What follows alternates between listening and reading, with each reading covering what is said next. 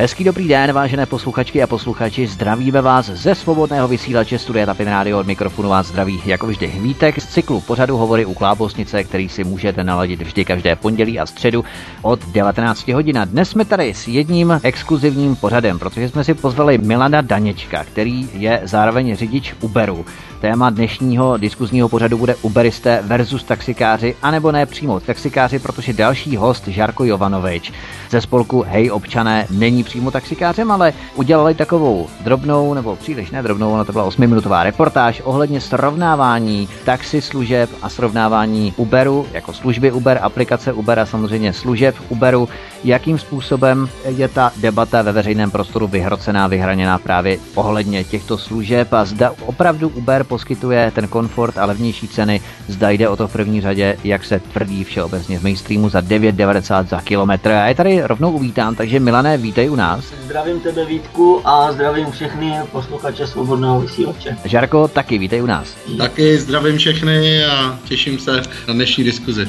Dopravní firma Uber prohrála jednu z bitev v rámci právní války, kterou v Evropě vede o to, jakým způsobem ji mohou státy regulovat.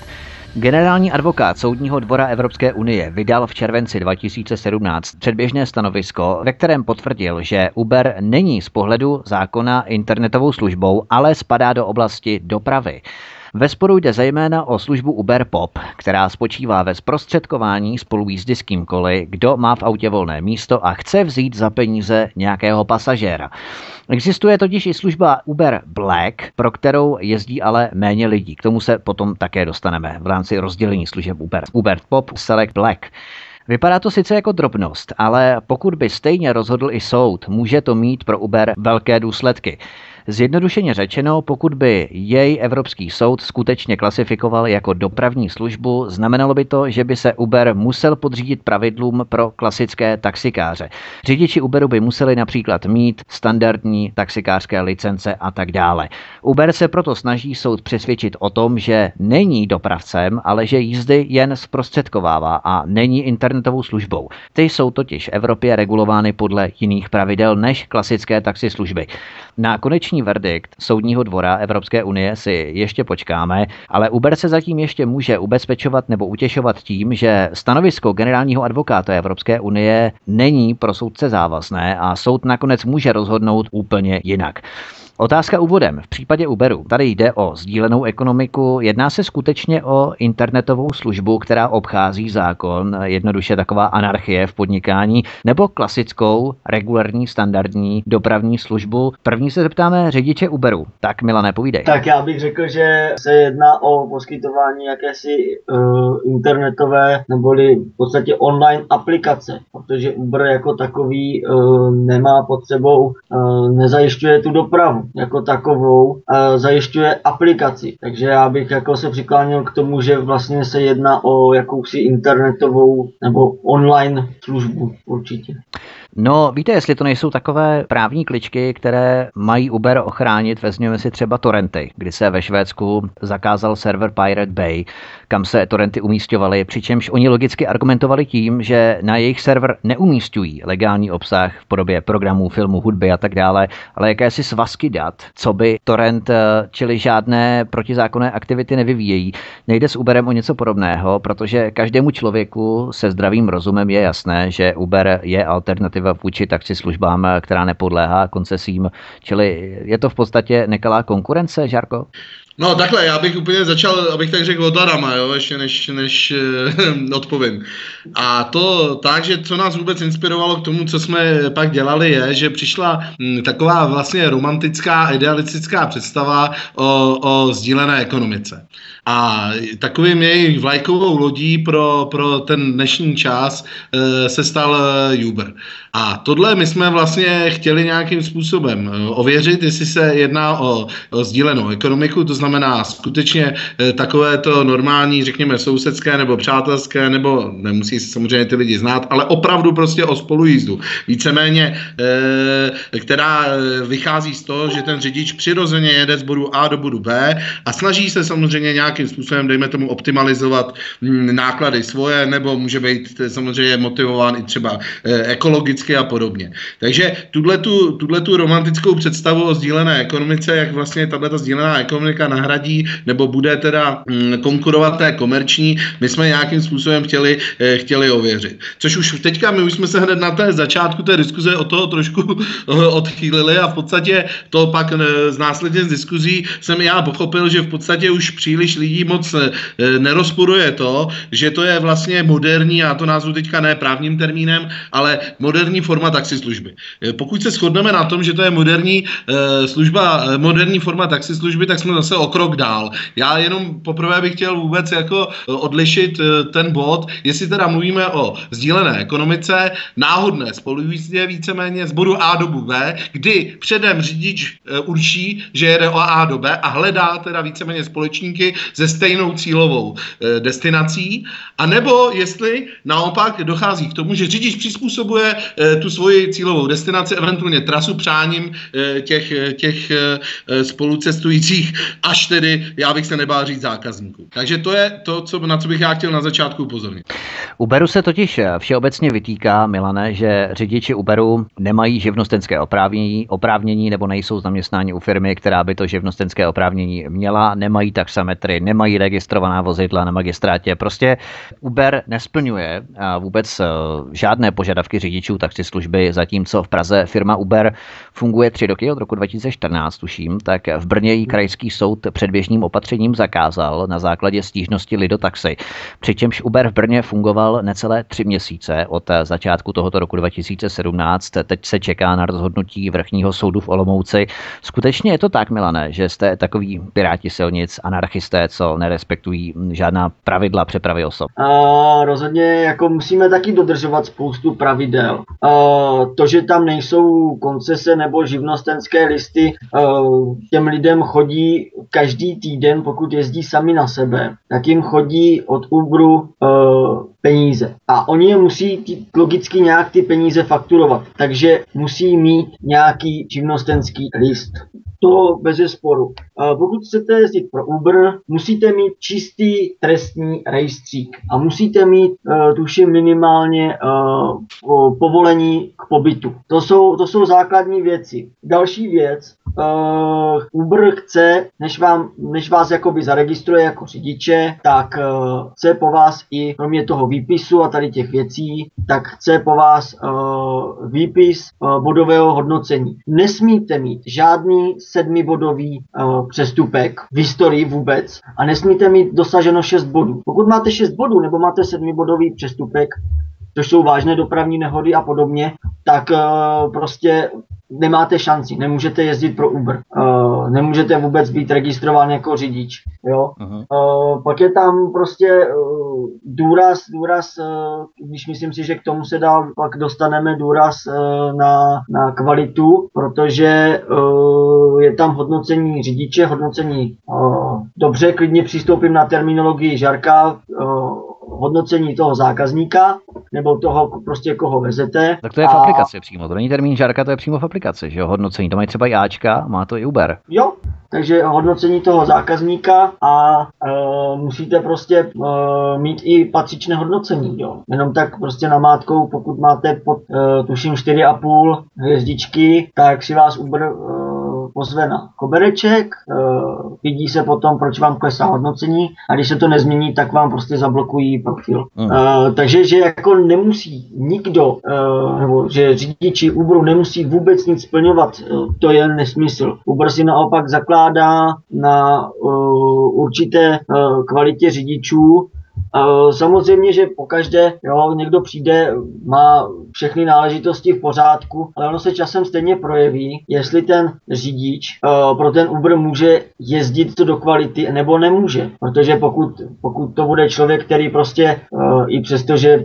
je to propojeno ta aplikace s navigací, tak pokud bude pořád tápat v Praze, bude bloudit, bude, bude někam dělat nějaké zajížďky, bude mít hmm. nepořádek v autě nebo podobně, tak prostě to se během chvilky projeví na hodnocení a ten e, řidič prostě nemůže pro Uber dál jezdit. Což třeba ta, tohle to je e, absence, když teda opominu takový, takový řekněme pokrokový taxislužby jako Ačka a podobně, který už mají tyhle ty aplikace taky, neboli Vtago, tak, eh, tak většině taxikářů tohle chybí. A chtěl bych ještě říct jednu věc, že uh, vlastně tady jsou uh, pro taxi klasické taxislužby, jsou tu nějaké požadavky dané jakoby zákonem, ale Uber to nemá zákonem, Uber to má jakoby vlastní, jak bych to řekl, v rámci jakési kvality služeb. Takže aby mohl jaksi na trhu s tou aplikací, protože není sám, je tu i Taxify a další služby, no. aby mohl obstát, tak prostě musí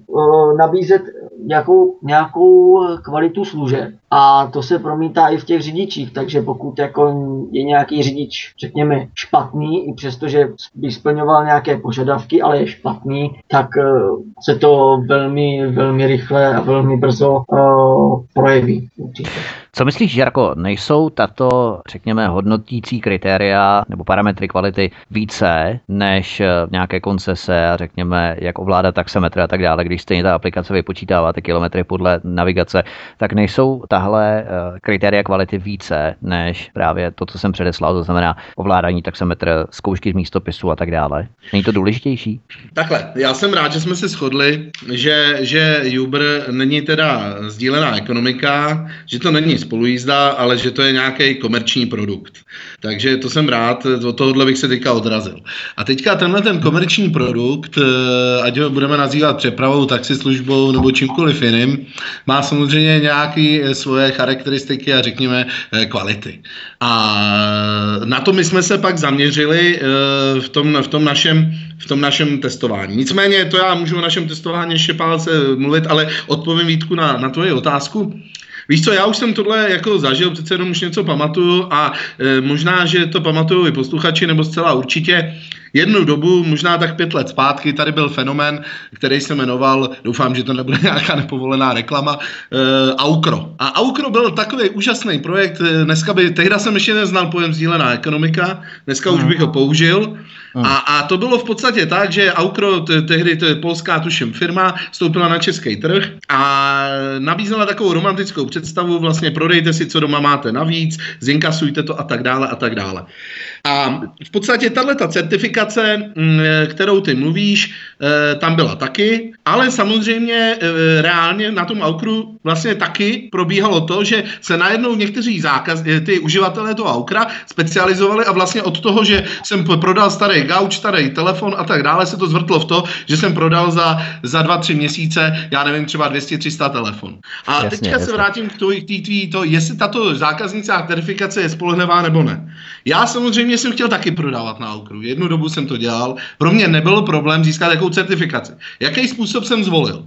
Eh, z, e, oslovil jsem se známé, udělal jsem pár, e, pár fiktivních prodejů, kteří oni měli taky registraci, oni mi dali samozřejmě dobré hodnocení a na základě počtu tehdy se nějak nabývaly ty hvězdičky a tak dále. Já jsem získal postupně práva e, jako být ověřený uživatel a tak dále a tak dále. Tohle přece není problém získat ani, ani v Ubru nebo v čemkoliv jiným.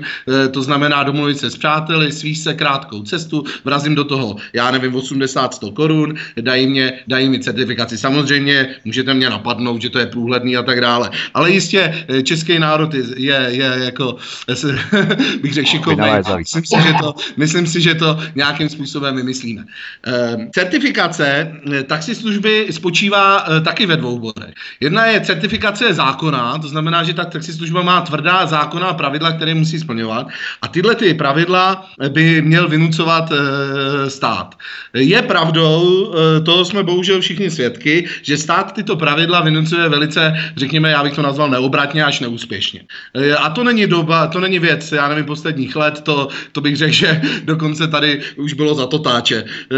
Jo? Takže samozřejmě eh, ten stát je v tomhle značně, značně impotentní ve vynucování těchto pravidel.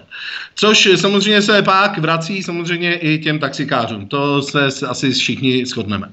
A pak, eh, a už, se to, už, už jste to zmínili, jsou prostě nějaké firmy, které řekly, dobře, pokud, pokud my chceme tu službu plnit dobře, musíme mít interní systém kontroly, který, který tuto službu, řekněme, z toho chaosu taxislužby pozvedne na vyšší kvalitativní úroveň a zavede ty systémy autokontroly, který v podstatě má Uber, to znamená, bude sledovat, jestli byl zákazník spokojený, ověří si po jízdě eh, jeho názor, eh, já nevím, od čistoty vozu, eh, chování řidiče, účtování a tak dále a tak dále. To znamená, i ty taxislužby mají nějaký svůj interní systém kontroly, který, který tu kvalitu může garantovat a podobně, jako my pak jako zákazník si můžeme vybírat, jestli ten interní systém kontroly někde nám vyhovuje, funguje a pak ty taxislužbu využíváme, anebo hold, když nás párkrát zklame, tak už s ní asi nikdy nepojedeme.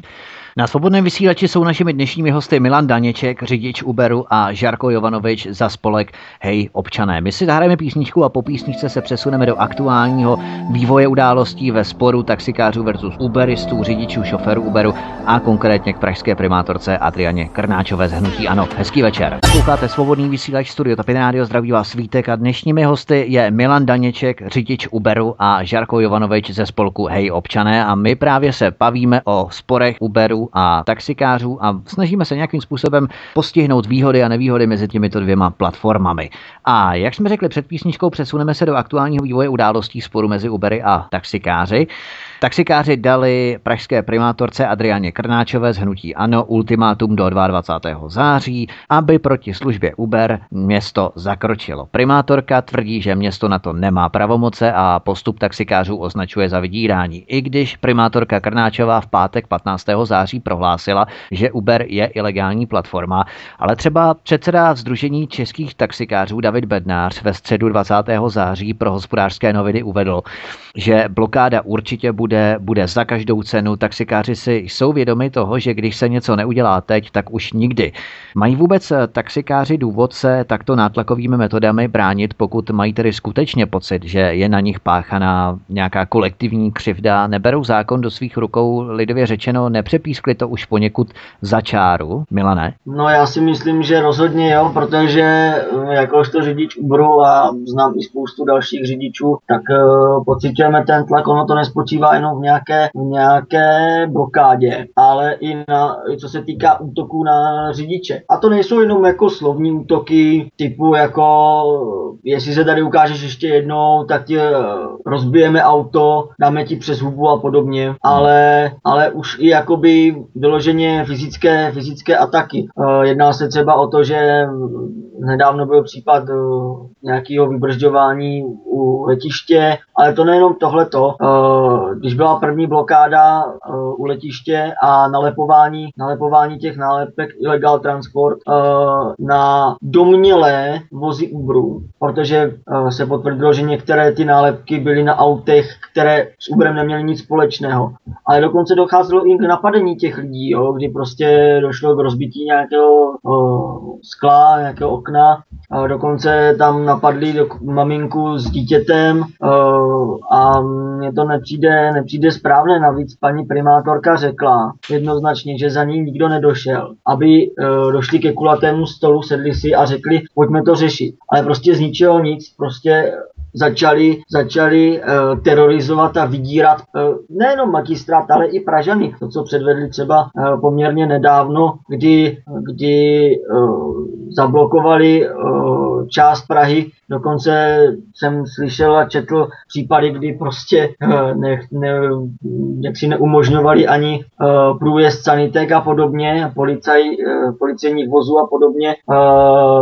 Myslím si, že hodně berou zákon do svých rukou. Já na jednu stranu chápu, na, na jednu stranu chápu jejich rozhořčení. Chápu, protože Uber je v Praze tři roky, skoro, skoro čtyři.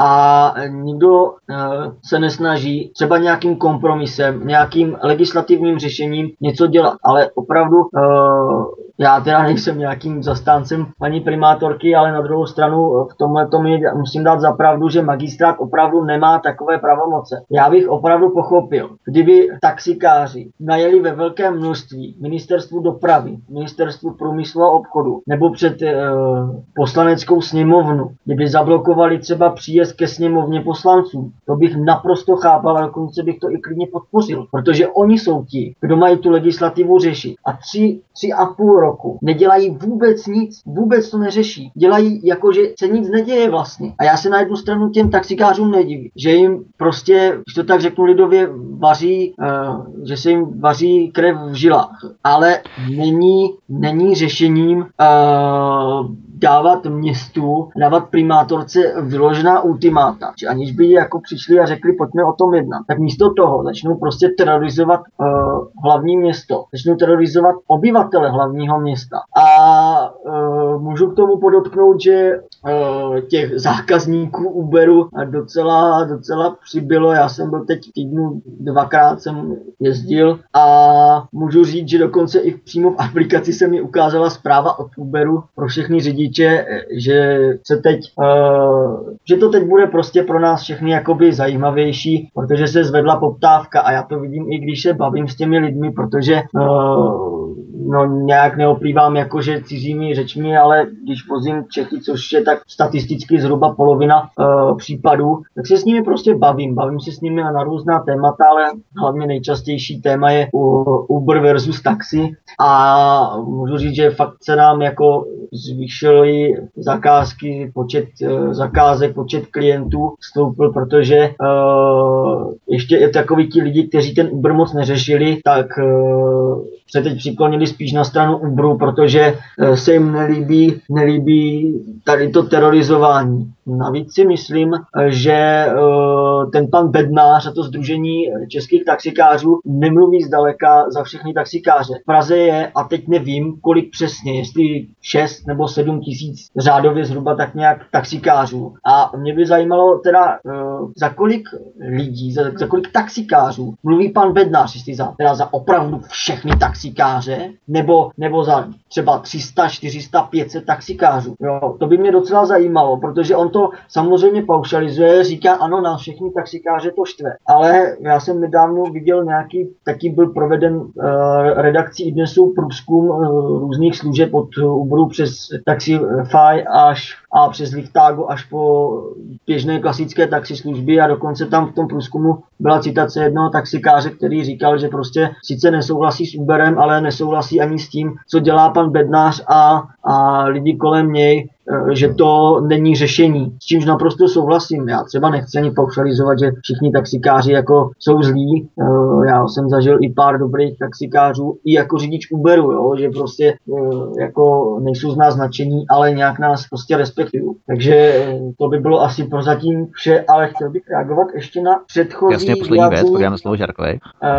Na předchozí vyjádření Žarka, že je rád, že se shodneme na tom, že to není sdílená ekonomika. Já musím ale jako z velké části nesouhlasí. O, ona to i spolujízda je, protože v té aplikaci toho řidiče se dá nastavit uh, přímo cíl, kam jedete. Takže já třeba potřebuju, příklad, potřebuju uh, z Vinohrad potřebuju do 100 důlek. Tak si řeknu, že to můžu využít a nastavím si, uh, že jedu do, Zlí, uh, do Zlíčína nebo do těch 100 důlek, že jedu, jo? Že jedu tím směrem a ono mi to vyhledává automaticky jízdy tím směrem a já si myslím, že spousta, uh, spousta lidí, kteří u Uberu tak to, tak to i takhle tímto způsobem využívají, nebo je to značné, nechci říct, že to je většina, ale je tam docela velké procento. Já jsem dokonce vezl pár lidí, kteří mi řekli, jo, já jsem taky zaregistrovaný jako řidič u Uberu, ale já to využívám jenom opravdu jako klasickou spolujízdu Říkám, jak jako klasickou spolujízdu. Říkal, no tak jako jedu někam po Praze, tak prostě si to zapnu, dám si ten cíl a, a prostě někoho svezu a ta cesta se mi zaplatí, ještě z toho mám nějakou korunu. Takže já bych úplně neřekl, že to úplně můžeme výmout, výmout uh,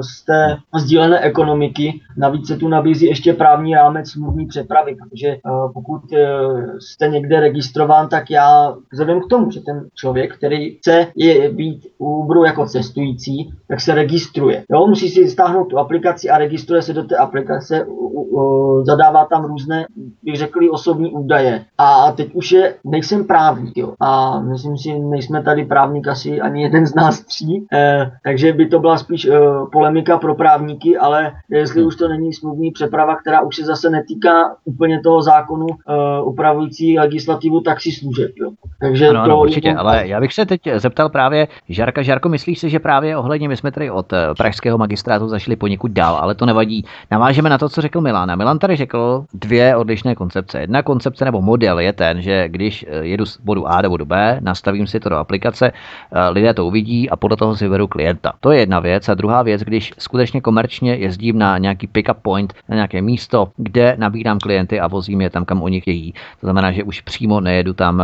kam zamýšlím jet já, ale jedu tam, kam chtějí klienty. Tak to je druhý model, jak se na to můžeme dívat. Tak eh, který z těchto modelů převažuje u Uberu, protože Milan tady nastínil ten první, ale v podstatě Milan taky jezdí na letiště a vozí z letiště lidi, klienty do místa, která oni si řeknou. Takže jak tomu máme rozumět? Takhle, já jako takhle, tam mi, že jo, Milan mluvil dlouho, takže reagovat na všechny ty věci, co, co řekl, je trošku pro mě složitější, ale, ale takhle, tam padlo spousta věcí, jo, jenom, jenom ještě bych upozornil na to, že celá ta záležitost, vy jste se toho dotkli, e, nikdo nespochybňuje fakt, a, že e, čeští taxikáři a možná dokonce taxikáři obecně e, mají v zahraničí e, špatné renomé.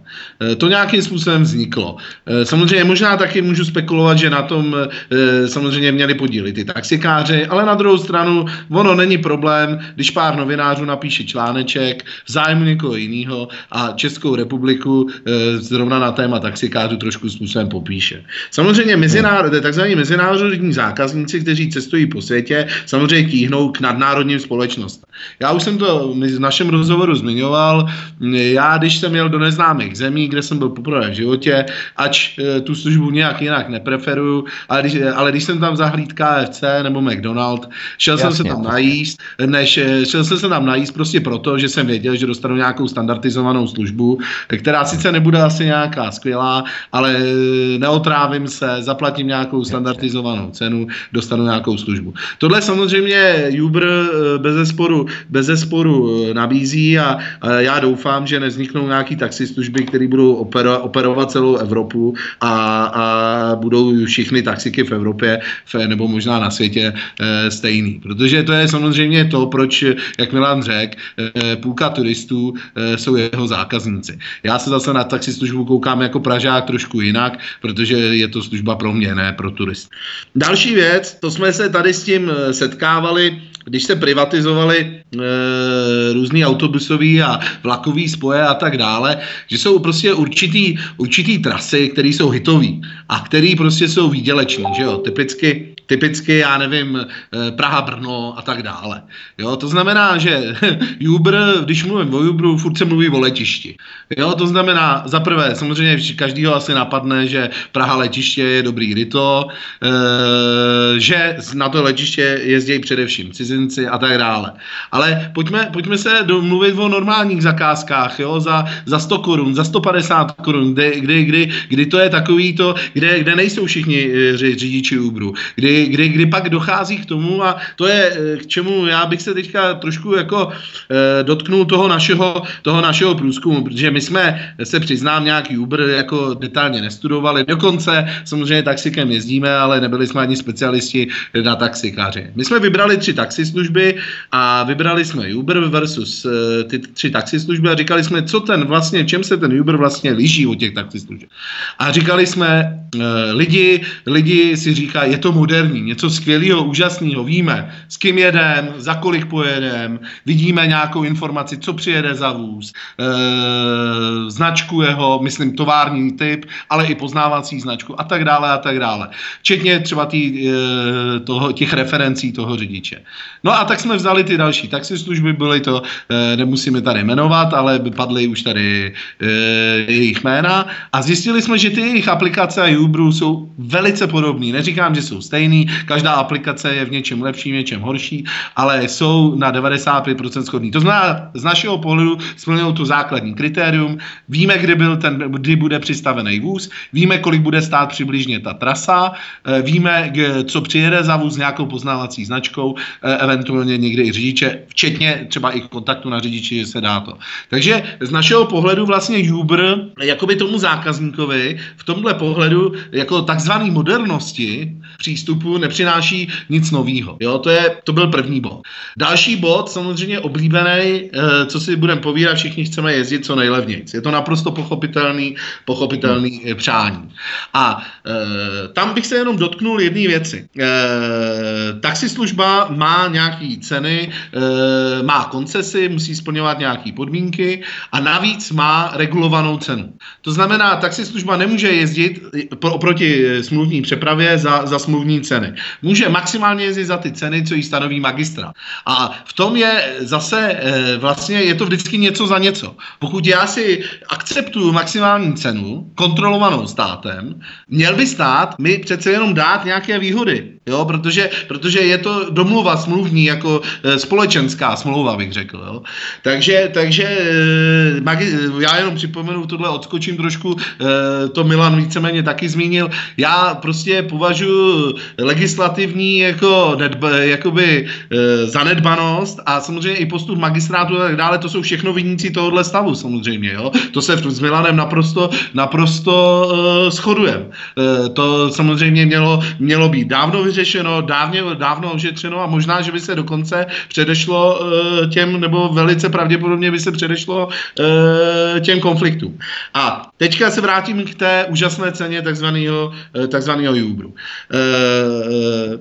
ty ceny té taxislužby jsou daný tak, že, že je teda nějaká maximální cena a ta taxislužba těm klientům online aplikacích a stálým klientům a dalším dalším prostě skupinám klientů nabízí nějaký slevy.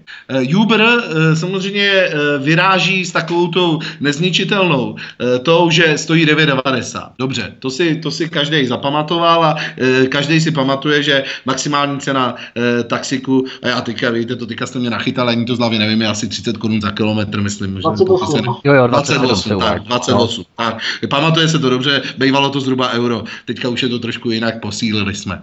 A e, stě, my jsme říkali, dobře, 9,90, ale pak jsme vlastně objevili tu, tu aplikaci Uber a zjistili jsme dvě zajímavé věci. Jedna zajímavá věc byla, že vlastně tam přichází ještě doplňková tarifikace, doplňkové nacenění, že se účtuje nejenom kilometrovné, ale účtuje se každá minuta strávená jízdou nebo ve voze. Což jsme říkali, aha, to je novinka, e, to, to jsme se s tím normálně nesetkali, i když samozřejmě taxislužba má nějakou takovou obdobu v případě, že se jede příliš pomalu a tak dále, ale v podstatě to zákazník jako až tak, až tak e, nevnímá průlomová věc podle mě je naprosto eh, index, index, indexace nebo takový koeficient zřejmě vytíženosti nebo sezónnosti té dané hodiny nebo té dané trasy a tak dále. Taxikář, pokud jde, řekněme, eh, v zácpě nebo pokud je, je hodně velká poptávka, každý to známe, já nevím, jezdíme do kina na sedmou hodinu nebo na osmou, že jo, divadla začínají v 7-8, pak se to zase sváží kolem té, já nevím, 11. hodiny a tak dále, tak tak to jsou ty, já nevím, angličani by řekli ty rush hours a uh, taxikář má furt stejnou cenu. Ale u Uber ten už musím říct, musím ho pochválit z hlediska marketingu, protože já jsem marketingář, přišel na indexaci. To znamená, říká, jo, jo, jo, 9,90 to je jako standardní cena, ale vzhledem k poptávce vysoké vám tam hodíme nějaký koeficient, přirážku a v tu danou, v těch rush hours to je třeba dvakrát tolik. To znamená, my se pak vlastně dostáváme z 9,90 na 20 a ještě z minut minutama strávenýma v kolonách a tak dále a, a tou jízdou, tak se dostáváme, a to už pak jako vlastně dojdu až úplně nakonec na, tý, na, na toho našeho zjištění, že při určitých trasách, které byly, byly kolem 4 kilometrů uh, ujetých, jsme se vlastně dostávali na ceny naprosto srovnatelný s Uberem a mnohdy ještě levnější u taxislužbech než Uber. Tak to jenom chci říct, říct zákazníkům, že ano, oni mě budou argumentovat, že na letiště se zvezou levnějc. Já, je to docela možný, já nevím, ale já zase tvrdím a mám ověřeno, že při těch kratších trasách za, a ze, ještě při uh, určitých uh, situaci, abych tak řekl, jako dopravní nebo poptávkový, Uber může být podstatně dražší než standardní taxislužba. Ale nebudu teďka zdržovat, nechám mluvit další, ale pak bych ještě na to navázal. Ta témata máme tady všechna pokrytá. Já jenom poprosím, pánové, měřil jsem to tady, Milan mluvil asi 8 minut v celku, ty Žarko taky, protože každý chce navazovat a pokrýt vlastně ta témata, který ten předchozí, který ten před ním načal. To znamená, že abychom si tady nestanovali určité plochy, protože každý potom mluví velice dlouho, tak bychom třeba mohli i zkrátit ty naše projevy, protože já nerad nikomu skáču do řeči, že jo? To znamená, že já mluvit radši, to určitě, ale kdybychom to mohli zkrátit třeba jenom na nějaký třeba 1-2 dva argumentační bloky a ten druhý by na to zareagoval, aby ta debata byla potom i svížnější, dynamičtější, tak eh, pokud bychom to mohli třeba i zkrátit trošku. Ale eh, když tu načneme ta témata, tak tady máme třeba skutečnost, že Uber už v České republice, jak jsme si řekli, působí více než tři roky a navíc minulý rok, eh, v roce 2016, byl zpřísněn zákon 111, což je zákon o silniční dopravě. U něhož se předpokládalo, že nově nastavené parametry a kritéria budou platit pro všechny stejně, ale to se nestalo. Takže nemáte pocit, že dal stát od tohoto sporu ruce pryč a nemá zájem nastavit eh, nějaké jednotné podmínky pro všechny platformy stejné. Eh, když tedy odhledneme od té ceny, k té ceny se samozřejmě vrátíme potom detailně v dalším vstupu, ale nemáte takový pocit, Milane, že stát se snaží dávat od toho ruce pryč, od toho konfliktu mezi taxikáři a uberisty. No já z toho mám jednoznačný pocit, eh, jak říkáš Vítku, že od toho dává ruce pryč a... A myslíš, že to je dlouhodobějšího charakteru, že si jenom eh, paní primátorka Krnáčová nechce pálit prsty před volbami? A nebo skutečně je to dlouhodobějšího charakteru, že i po volbách od toho budou chtít dát ruce pryč, abyste vyřešili tyto dvě platformy sami? No já si myslím, že to je opravdu dlouhodobější. Myslím si, že ani s volbami to tak úplně, jako ve spojitosti třeba s paní primátorkou, to s volbami moc nesouvisí, protože an, sice je uh, členkou hnutí ANO, uh, které, teď, které teď uh, kandiduje v parlamentních volbách, ale ona je primátorka, ona je komunální politička a komunální volby jsou až za rok. Takže ona nemá, ona, ona nemá zájem kvůli volbám uh, to brát jako téma. Uh, ale spíš mě fakt přijde, že já bych nevinil opravdu ten magistrát, ale opravdu bych vinil naše zákonodárce a ministerstvo průmyslu a obchodu po případě dopravy. A jak říkám zákonodárce, tím myslím obě komory parlamentu. Uh, protože jak jsem řekl už jednou, ten Uber je tady přes tři a půl roku. Jo, dokážete si to představit, tři a půl roku a ne, ne, za tři a půl roku se to nevyřešilo. A ten spor mezi Uberem, respektive mezi těmi, uh, těmito uh, produkty sdílené ekonomiky, řekněme, nebo alternativními taxislužbami, jak se to někdy říká, prostě Uberem, Taxify, těmito společnostmi a klasickými taxikáři. Ten konflikt se stupňuje, ale je to logické. Ten, k těmto konfliktům vůbec nemuselo dojít. Kdyby naši zákonodárci se tomu zavčas věnovali a udělali nějaký kompromis legislativní. Jenomže bohužel k tomu, eh, k tomu zatím jaksi ještě nedošlo. Hm. Takže já bych jako jednoznačního vyníka, eh, jednoznačního vyníka celého tohohle sporu Uber versus taxi eh, označil zákonodárce a legislativce vlastně, včetně ministerstev a tak. Totiž v rámci toho zpřísnění novelizace zákona číslo 111 o silniční dopravě je uvedeno, při poškození zákazníka na ceně přichází podnikatel na tři roky o možnost podnikat. Není to příliš vágní formulace, Žarko. Nevíme, jestli jde o korunu, o dvě, o pět korun, o deset korun. Když bychom to promítli třeba do restaurací, kde bychom dostali pivo pod míru třeba o půl centimetru, tak byl zákazník poškozen na ceně nebo nebyl? A restauratér by proto ztratil na tři roky možnost podnikat, provozovat tu restauraci. Takže nejsou taxikáři až příliš kontrolováni, zatímco řidiči Ubery nejsou kontrolováni takřka vůbec. Tak já myslím, že ten, ten, já nevím, jestli to teda ten zákon platí jenom pro taxislužbu, pravděpodobně ne, ten platí, ten platí obecně, ne? Nebo teďka e, z hlediska poškození e, toho spotřebitele. Ano, ano, ale promiň, Žárko, já tě přerušuju, ale pokud neprokážeš Uberistovi, že bere zákazníka, že má klienta, že nejde s kamarádem nějakým někam, kam si, tak ho nemůžeš ani nějakým způsobem postihovat. Nevím, já, já, já se přiznám, já v tomhle jako ne, nevidím, jako ta, ta cena, my, nám se to ani nepotvrdilo, v té, o, té, o té ceně to není. Samozřejmě Jubru se podařilo, podařilo eh, jakoby eh, marketingově vpašovat do myslí lidí, eh, že Uber je levný. Já jsem už to říkal v minulém stopu, Uber prostě je, je řekněme, konkurenceschopný, podobně jako jsou konkurenceschopné jiné taxi služby a je levnější, než je nějaká fiktivní sazba schválená, regulovaná cena magistrátem. To je, to je prostě všechno. Bez sporu existují, bez sporu existují eh, zákazníci, kteří, kteří teda za, taxikáři, kteří účtují ceny eh, chybně, nebo teda okrádají, abych to řekl úplně na tvrdou zákazníka a tak dále. Jasně, Ale já si ještě k tomu vrátím, no, aby, aby to tady ne, ne, ne, ne, nějakým způsobem se nezaznělo. Musím znova potvrdit to, co Milan říkal, jenom trošku jako tam se rozcházíme v tom, jestli je to politikum nebo není. E, e, samozřejmě, že zákonodárci zaspali, samozřejmě, že zákonodárci v tomto jsou otrženi od reality. Samozřejmě, že sdílená ekonomika je teďka něco fashion, in a tak dále, co je třeba potřeba řešit a především hmm. a, a u zákazníků, řekněme, určitého ražení to získává, získává na oblibě. A to je přesně ten důvod, který samozřejmě nemyslíme si, že, že, že ano a paní Krnáčová dělá něco náhodně, samozřejmě náhodně občas může pod tlakem udělat chybu, ale prostě jí přinesli její marketingáři a guruové jí přinesli prostě to, prosím tě, teďka se do toho nemotej, je to žavej brambor, ten žavej brambor hoď na někoho jiného, nemáš, nemá cenu, aby si spálila, eh, respektive ano, aby si pálilo eh, prsty. A ono to samozřejmě platí obecně, protože takhle já samozřejmě nebudu zastírat tady to, že veřejnost obecně momentálně ten, ten její názor je na straně Jubru. To znamená, jakýkoliv politik, který, který dneska se postaví proti Jubru, samozřejmě páchá politickou sebevraždu. to, to, to říkám prostě na rovinu, bohužel se tohle Ubru e, podařilo. Takže to je... Co tu... Dnešními hosty jsou Milan Daněček, řidič Ubru a Žarko Jovanovič ze spolku Hej občané. My si zahrajeme písničku a po písničce se podíváme na další konflikty mezi Uberisty a taxikáři, které se už datují a začaly gradovat v únoru 2015. Jak? To se dozvíte po písničce. Posloucháte svobodný vysílač Studio Tapin Radio, mikrofon vás zdraví Vítek. Našimi hosty jsou stále Milan Daněček, řidič Uberu a Žarko Jovanovič ze spolku Hej občané. Pánové, já vás zdravím ještě jednou. Dobrý den, já zdravím všechny posluchače i tebe Vítku.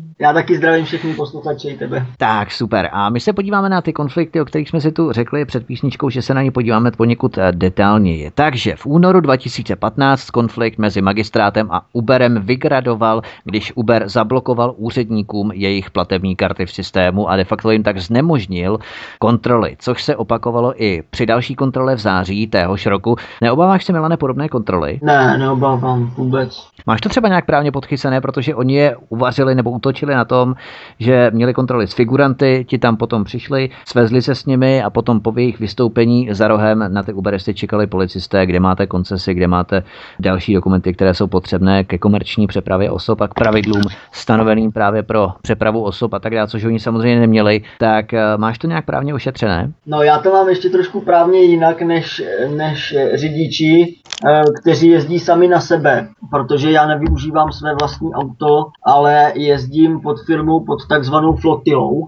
což je firma, která vlastně uh, mám s ní smlouvu o jako dohodu o pracovní činnosti nebo o provedení činnosti, tak nějak se to jmenuje.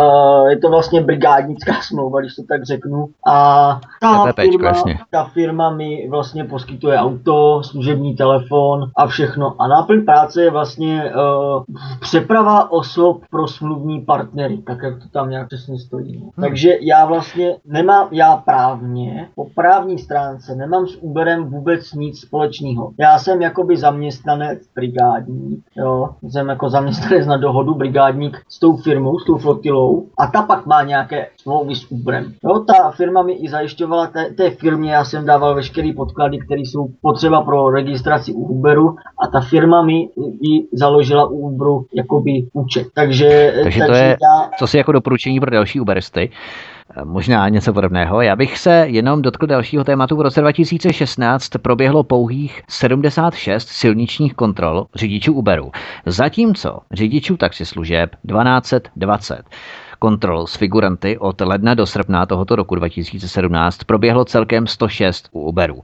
Bylo uloženo 14 kaucí v hodnotě 725 tisíc korun. Není to nepoměr, nenadbíhá město touto formou Uberu, když eh, kontrol u taxikářů proběhlo mnohonásobně více než řidičů Uberu, Žarko. No, já, já se ještě musím vrátit tomu předchozímu, čeho se dotýkal a mně přijde prostě třeba úsměvný, že e, Uber e, znemožnil kontroly magistrátu magistrátu zablokování platebních karet, jestli jsem to dobře pochopil.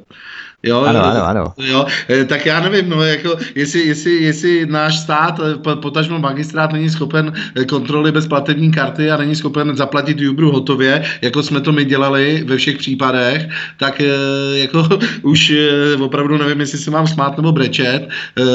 To, Možná, jestli s tím Uber nepočítá a nekreje se tím, tak víš, těma kartama. No, jak říkám, jako mně přijde úsměvný, že magistrát není schopen zaplatit hotově. Jo, to je, jako je opravdu vidět, jak jak, jak, jak, jak, jak, si, abych tak řekl, teďka se nechci Ubrisu dotknout, jo.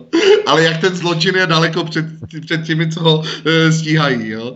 E, ten náskok, jo, jo, teďka jsem se omlouvám všem Ubristům, nemyslel jsem to tak jako to, ale kdyby to bylo v případě jiných jako kaus, tak bych tenhle ten přirovnání opravdu seděl, protože jako aby se mi vyšetřování zastavilo na tom, že musím platit platební kartou, je opravdu smutný. No.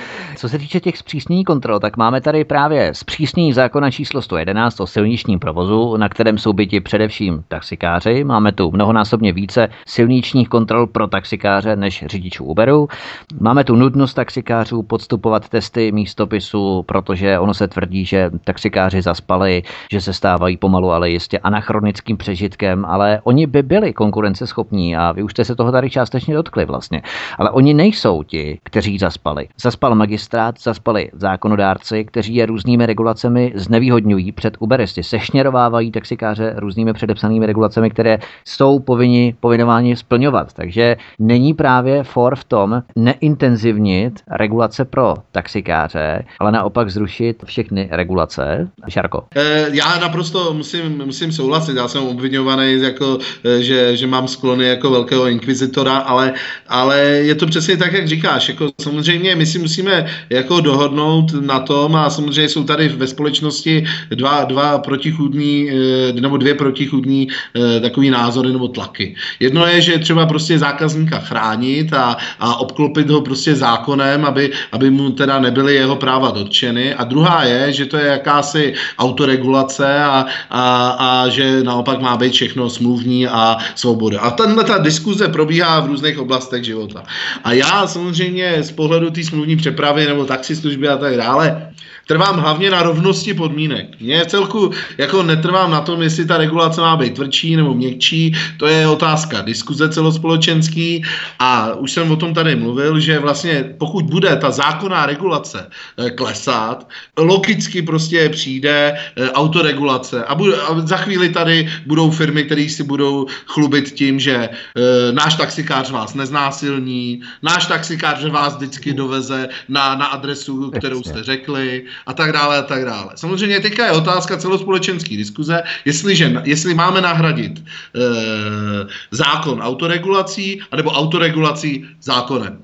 Ale na čem bychom se prostě měli shodnout, a já jsem klidně po pokles regulace, je, že ty podmínky mají být rovný pro všechny. To je asi... Souhlasíš, ne? Já naprosto souhlasím. Já si totiž myslím, že takhle, mm, a myslím si, že se na tom s Žarkem shodnu, e, jako zákon je samozřejmě potřeba, ale přílišná regulace prostě škodí. Jo? Takže uh, já bych byl proto, aby prostě některé podmínky, které mají taxikáři, tak prostě uh, byly jakoby méně regulovaný, nebo prostě aby ty podmínky tu jako úplně nebyly. Jo? Třeba teď jsem četl v týdnu, to bylo, že eh, ministerstvo průmyslu a obchodu uvažuje o nějakým jednání, že by mobilní aplikace byly postaveny na roveň taxametru. To je přesně ono, jako uh, pokud mě to mm, počítá, mm, mm. počítá mi to e, ta mobilní aplikace, tu cenu, tak eh, na co bych měl ještě nějakou krabičku za 6 až 20 tisíc prostě. A, a aby mě to počítala ještě ta krabička. Je to nesmysl. A je tam spoustu takových nesmyslů, třeba i ten místopis, jako řekneme si to na rovinu. E, myslíte, že opravdu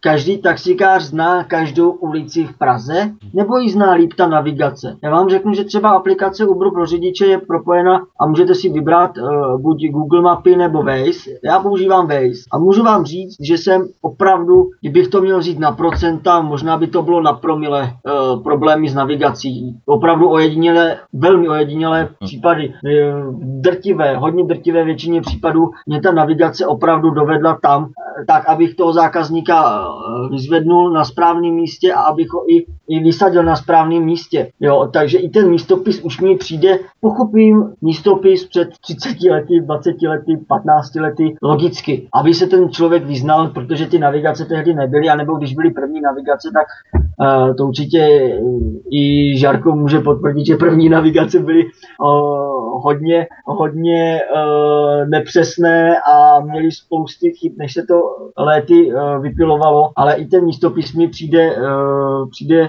nesmyslný. Ale abych se dostal k těm licencím, jo.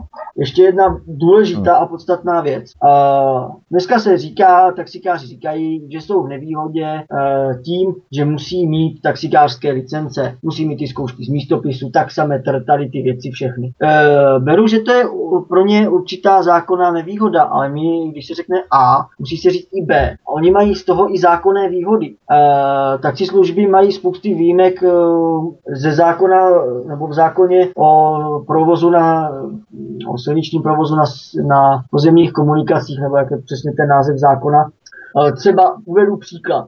Stalo se mi, já se k tomu přiznám, byl to můj přestupek, je to, já nevím, tři měsíce zpátky nebo tak nějak, v noci nabíral jsem na Václavském náměstí, zhruba v polovině, jak je Marcin Spencer, nabíral jsem nějaký, měl jsem nabírat zákazníky, oni nebyli na místě. A parkoviště bylo plné. Já jsem se po, postavil tak říkajíc po vzoru eh, klasických taxikářů, postavil jsem se za ta auta, ale uvědomil jsem si, že tam je zákaz uh, zastavení. Zastavila za mnou policejní hlídka, uh, majáčky, uh, silniční kontrola, pane řidiči, klasika a pak mi prostě uh, řekli, že stojím na zákazu zastavení a že prostě, kdybych byl klasický taxikář, tak tam takhle můžu na ty zákazníky čekat. A hmm. druhý případ... A to je legislativně ošetřené, to znamená, že taxikáři mají nějakou jakousi výjimku jo, od města, od magistrátu magistrátu. Mají výjimku přímo v zákoně, jsou různé výjimky a, a plus další výjimky různý daný vyhláškama na magistrátu a Aha. tak, takže třeba na zákazu zastavení můžou čekat na, na zákazníka, nebo e, další takový, to je druhý přestupek, co se mi stal, e, teď právě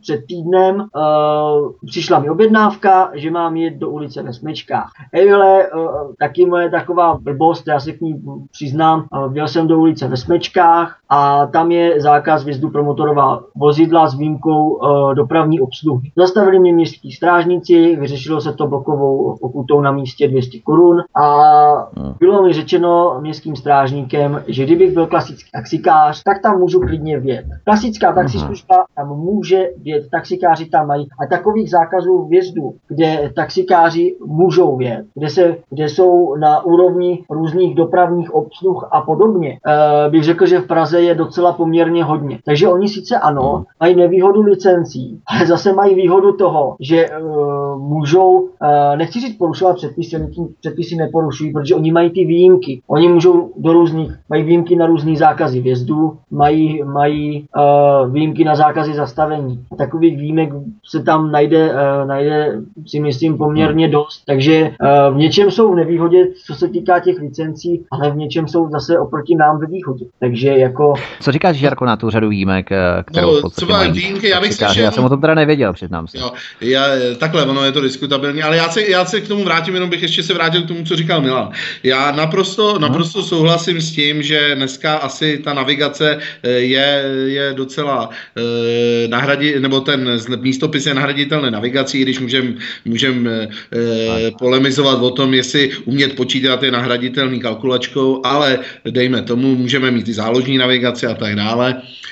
jsem, jsem asi i nakloněný tomu, že je možný nahradit taxometr nějakou aplikací, i když zase můžeme, můžeme diskutovat o tom, co nastane, když nastane, já nevím, výpadek eh, internetového spojení a podobně. Zase mě můžete argumentovat, že existuje záloha a tak dále. Ale nicméně já jsem trošku hmm. stará škola, já si myslím, jako, že tam by ten člověk jako měl jako eh, garantovat trošku e, funkci ano, toho stroje. Jo? Ale dobře, dobře, tady jste mě přesvědčili. Nicméně ono, ono těch předpisů je víc jo? a na to bych já jako upozornil. E, nevím, jak je teda, nebudu teďka řešit Milana osobně, protože já nechci tuhle diskuzi víc s nějakým osobním tónem, ale, ale on, oni, e, taxikáři jsou profi řidiči.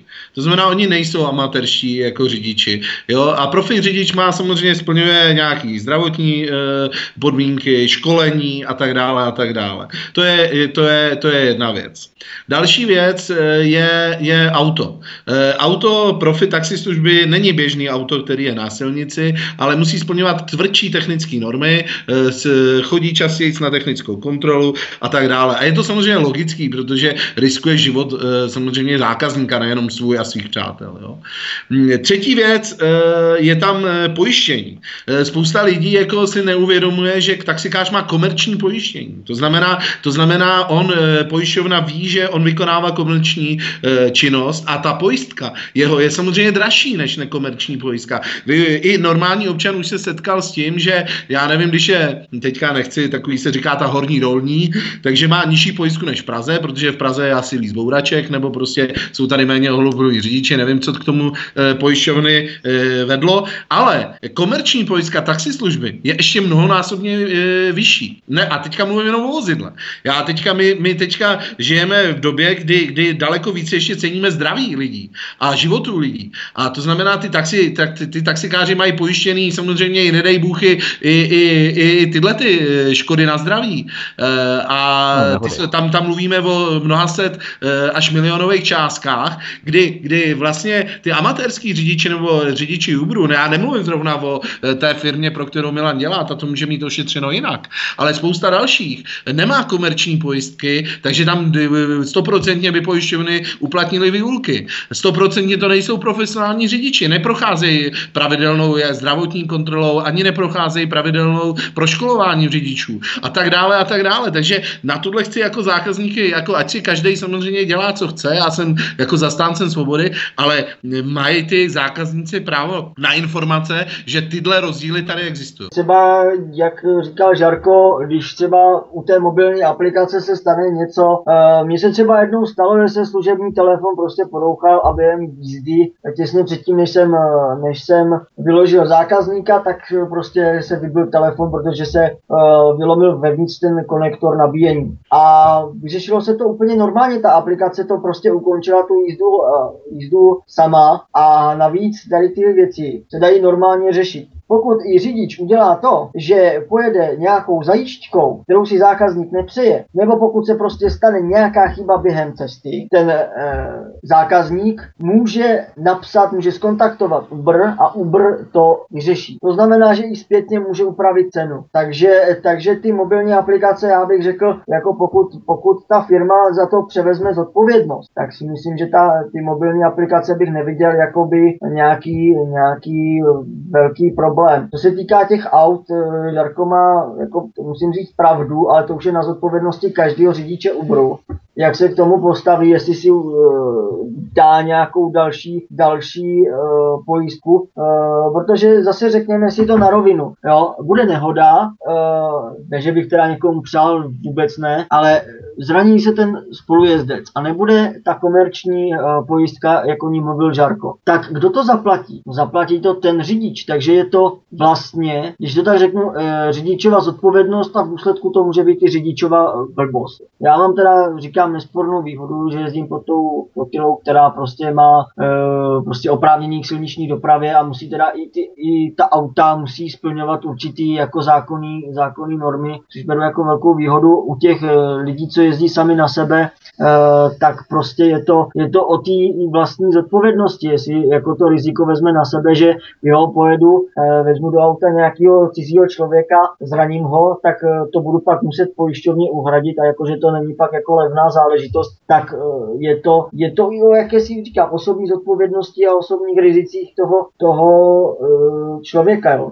To není jako, že by ten eh, zraněný pak jako nedostal lékařskou péči, on ji dostane, ale prostě ta pojišťovna to logicky po někom bude vymáhat. To, to bude, no přece ten majitel auta, jelikož nemá patřičnou, patřičnou pojistku a vezl, vezl uh, toho dotyčného vyloženě pro jakoby komerční, komerční uh, účely. Uh, jinak, co se týká těch vozů, ještě tak Uber má prostě podmínku, nesmíte mít auto starší jak 15 let. Jako beru to, že taxikáři jezdí každý, každý rok na technickou, ale, ale někdy bych měl dokonce i, a jako je to jenom můj osobní čistě názor, někdy bych měl pochybnosti, uh, vidíme sice po Praze spousty moderních uh, taxíků, Mercedesy, Superby, ale když někdy vidím takový ty 20 let starý auta, prostě Eh, Mercedesy rok výrob, výroby někdy kolem roku 90, tak eh, prostě je sice nějakou útěchou, že, že uh, s tím autem je ten dotyčný uh, prostě každý rok na technický, ale prostě uh, řekněme, že ty, že ty auta taky nejsou úplně v top, v top stavu, že? Takže to je asi tak, co bych řekl v reakci na Žarka. Na téma rozdílu mezi taxi a Uberem hovoří dnes večer v hovorech u Klábosnice Milan Daněček, řidič Uberu a Žarko Jovanovič ze spolku Hej občané. Po písničce si povíme něco o vyhrocených situacích a sporech mezi taxikáři a uberisty, eh, které se odehrály 14. září i dny poté, protože tento konflikt se velmi vyhrotil právě na letišti, což proběhlo ostatně i českými médii. Dnešními hovory u chlápnosti se nás provází tento večer Milan Daněček, řidič Uberu a Žarko Jovanovič ze spolku Hej občané. Povídáme si o rozdílech mezi Uber a taxi a podíváme se na konflikty. Jak se chovají taxikáři, Milane, k vám jako řidičům Uberu? Ty, Milane, jezdíš, jak už jsme se zmínili několikrát na pražském letišti Ruzině, já furt nemůžu toho Václava Havla, tak říkám Ruzině. Uber má na letišti pick-up, Uber má na letišti pick-up point, což je celkem lukrativní frekventované místo. Víme, že ve čtvrtek odpoledne 14. září došlo na letišti ke střetům mezi taxikáři a řidiči Uberu, kteří automobil Uberu polepili samolepkami nelegální transport, rozbili mu přední sklo a také mu měli rozbít i mobilní telefon. Zde musela zasahovat dokonce i policie. Co se tam odehrálo? Víš něco blíž? No já jsem tam v těch dnech nebyl, nebyl jsem zrovna na letišti, že bych jezdil nějak často letiště bych taky neřekl, jako ono se pořád spojuje Uber s letištěm. Je pravda, že Jasně. tam vidím i spoustu, spoustu řidičů nesmyslně stát, nevím proč, jako protože je, tam je trošku jiný systém u toho Uberu u letiště, kde se, kde tě ta aplikace zařadí do fronty, takže a přitom je tam placený parkoviště, takže nevím důvod, proč se tam zdržovat. Takže já když už tam někoho vezu, tak rychle jedu pryč a vypínám aplikaci. Uh, nicméně uh, o těch mhm. konfliktech mám nějaký, nějaký strohý informace. Vím, že tam došlo i k napadení maminky s dítětem. Uh, vím, že ti taxikáři jsou hodně moc agresivní. Když jsem se ptal kolegu přímo na firmě, uh, tak jsem jednou si zeptal jednoho kolegy, říkám, prosím tě, ty jsi jezdil teď takhle přes den, uh, jak to vypadá na letišti? A on říká, no nalepili mi nálepku a říkám, jak jsou agresivní. Říkám, a, a on říká, no radši se ani neptej, jako jsou fest agresivní a nemají vůbec, vůbec žádné zábrany. Jo. Takže uh, ta agresivita tam je znát, dokonce je to, já nevím, dva týdny zpátky, co se tam odehrál nějaký incident vybržďování a nahánění někde, někde po dálnici za letištěm. Bylo to dokonce i na novinkách a myslím si, že, ty, že se ty konflikty stupňují. Já jsem nedávno dokonce se díval na nějakou reportáž eh, týkající se konfliktu mezi taxikáři a ubristy a, a už se i spousta řidičů bojí jezdit na určitá místa, jako je třeba letiště, jako je třeba autobusové nádraží Florence, um, a těch míst je určitě víc. Vím, že došlo k nějakým útokům dokonce u hlavního nádraží, kde prostě nějakou barvou polili nějaký auto nebo co. A, a ta agresivita, já už to pozoruju delší dobu, uh, se prostě stran těch taxikářů prostě uh, stupňuje. Stupňuje se a já dokonce si říkám, jako kam až, kam až ti taxikáři prostě zajdou, ale říkám, já nebudu paušalizovat. Tak jako netvrdím, že všichni taxikáři jsou zloději, to není pravda, tak ani všichni taxikáři nejsou, nejsou agresivní. Ale co bych podotknul, a setkal jsem se s tím jako nejenom, není to můj osobní názor jenom, ale setkal jsem se i, že to říká řada cestujících, se kterými hovořím na toto téma. Uh, ten názor je takový, že, ten, že ti nejagresivnější taxikáři uh, a ti, co uh, dělají jakoby ten, uh, ty největší protesty, ty blokády, co organizují a podobně, tak uh, ten názor je takový, že zrovna tihleti jsou ti největší gauneři. Že jsou to ti, kteří nejvíc okrádají ty, ty lidi. Nemyslím si to zdaleka jenom já, setkal jsem se za posledních nějakých 14 dní s tím názorem nespočetně krát, jestli dokonce v 90% případů, že mi tohleto lidi sami řekli, jako jejich osobní názor a já si to myslím taky, že zrovna ti, kteří uh, tady dávají různá ultimáta, uh, kteří dělají blokády, kteří útočí na ubristy, takže zrovna ti uh, mají tak říkajíc největší máslo na hlavě. A chtěl bych jenom podotknout jednu důležitou věc. Uh, myslím si, že Uber by tady neměl nějakou velkou popularitu a neměl by velkou šanci, kdyby se zatočilo s těmi nepoctivými taxikáři, kterých uh, neříkám, není jich většina, jsou pořád si myslím v menšině, ale o to víc jdou vidět, protože uh, ty kontroly taxikářů jsou efektivní a není to zanedbatelné procento. Myslím si, že kdyby ty poctiví taxikáři uh, šli po těch nepoctivých, tak jak jdou po řidičích Uberu, tak si myslím, že by byl uh, pražské taxikářské sféře velmi velký pořádek na stole. Uh-huh.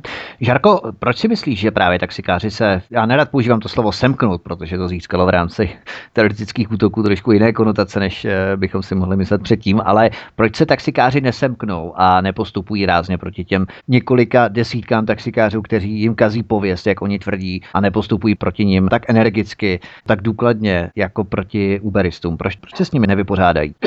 Takhle, eh, tady teda musím říct, ty jsi to, ty jsi to trošku eh, nakous, jo, tím svým úvodem, že nerad používáš slovo semknout, jo. A já to teda trošku na to navážu.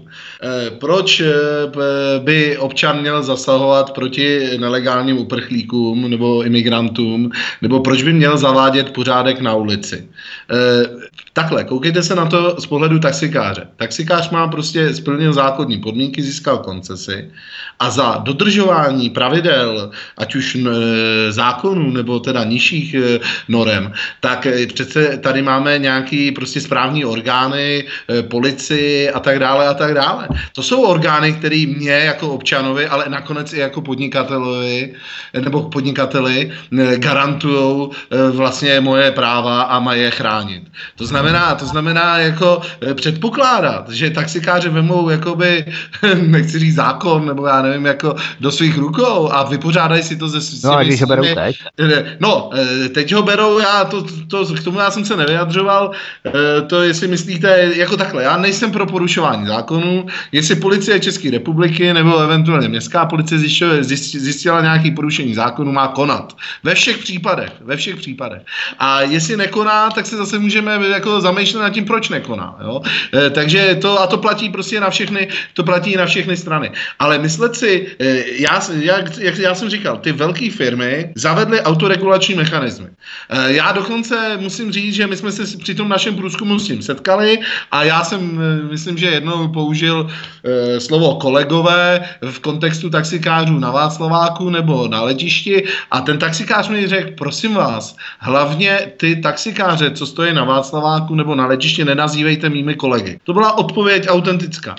Takže, takže jako samozřejmě tam je, jako e, distancování se od určitých jako excesů je samozřejmě znát a uvědomují si i naprostá většina, řeknu v vozovkách, nebo já nevím, jak to nazvat, běžných nebo normálních e, taxikářů.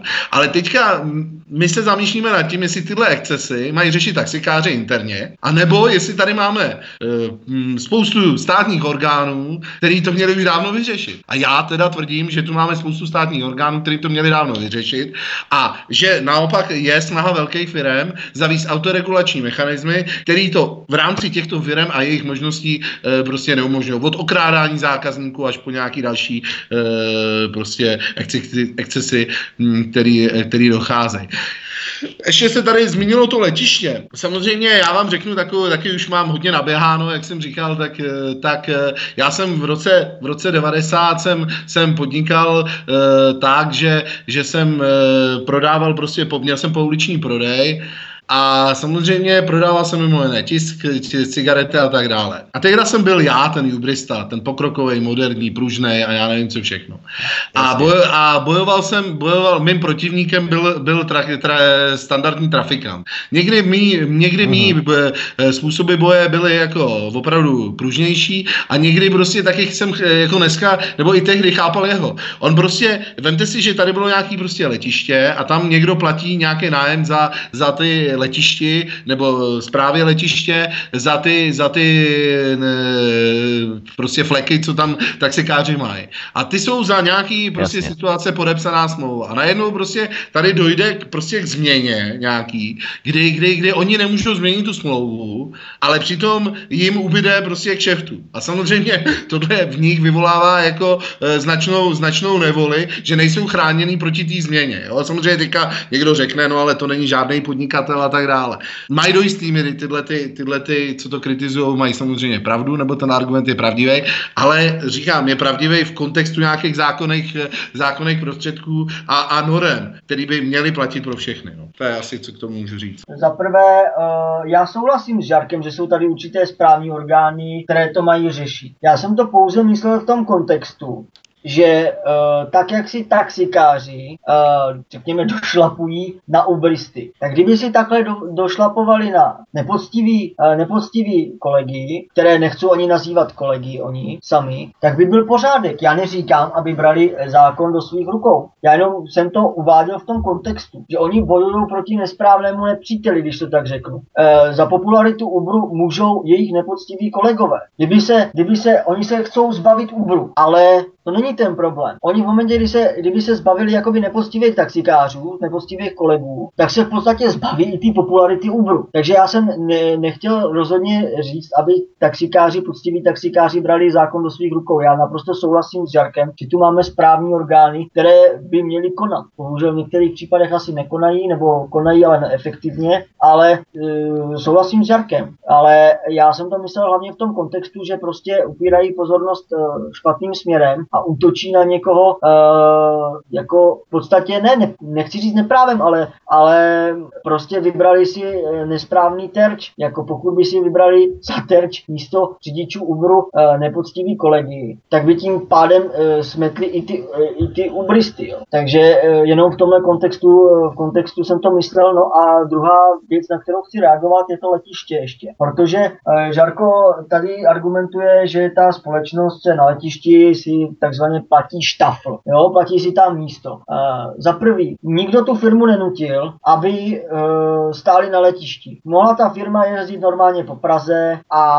nemusela, nemusela se, tak říkajíc, rvát o letiště. Uh, druhá věc je, že uh, zrovna tato firma má velmi špatnou, špatnou pověst. Já ji nebudu jmenovat, ale každý si ji může samozřejmě dohledat, uh, není to nic složitýho. Uh, špatnou pověst třeba, uh, jak už jsem říkal v tomto našem vstupu, dnešním, že eh, jsem četl nějakou porovnávačku eh, na Idnesu, kde byly různý Uber, Taxify, Liftago, ale i další několik klasických taxislužeb a byla tam i tahle, ta, tato taxislužba. A můžu vám říct, že tahle taxislužba nebyla nejenom nejdražší, ale i co dochování řidiče a dalších kritérií, jako je trasa a spousta dalších věcí, vyšla suverénně hmm. nejhůř. Takže mm, myslím, že jako by se měli někteří zamyslet nad tím, jestli ta firma, jestli její praktiky nebo jak to nazvat, uh, jsou, uh, jsou naprosto správné. Jo. Jako nikdo je nenutí za prvé, aby byli na letišti, uh, za druhé, uh, myslím si, že tam muselo proběhnout nějaké,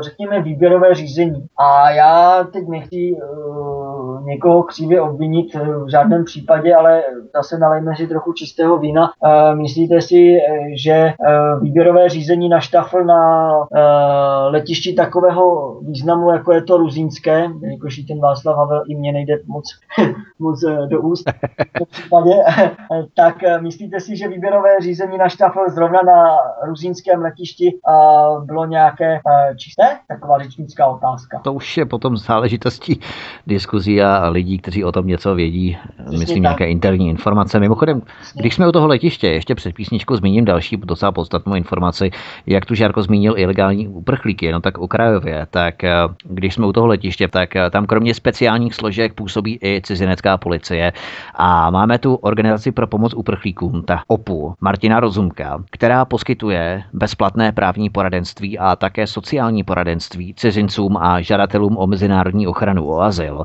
A právníci OPU, té organizace pro pomoc uprchlíkům Martina Rozumka, dokonce naštěvují žadatele o azyl, respektive krimigranty v přijímacích střediscích na letišti Václava Havla v Praze, tedy Ruzinském letišti, zastávce u Brna a v pobytovém středisku v Kostelci nad Orlicí, takže minimálně tato neziskovka podle jejich výroční zprávy, to jsem si nevycucal z prstu, navzdory působení cizinecké policie na letišti si vyzobává krimigranty přímo na tom letišti Václava Havla nebo Ruzínském letišti. Tak to je jenom drobná odbočka k tomu, jak se u nás v úzovkách potírá ilegální migrace. Máte informace, Milané, o těchto aktivitách ohledně cizinců? Kolik třeba cizinců jezdí, eh, kteří vykazují opravdu charakteristiku, že jsou nějací uprchlíci, kteří se sem dostali přepravou nějak letecky a tak dále, schánějící taxíka, nebo třeba kolik jich u vás pracuje? Hmm já se s tím moc často nesetkávám, ale já v tomhle nejsem úplně jako ten, ten správný na tento dotaz, protože já opravdu... Jo, ty na to letiště vlastně moc nejezdíš. Z letiště, jako já, když už tak jako spíš na letiště, ale z letiště, jako jsem měl asi, já nevím, a to jezdím několik, jako pár měsíců jezdím takhle jako při výdělek a,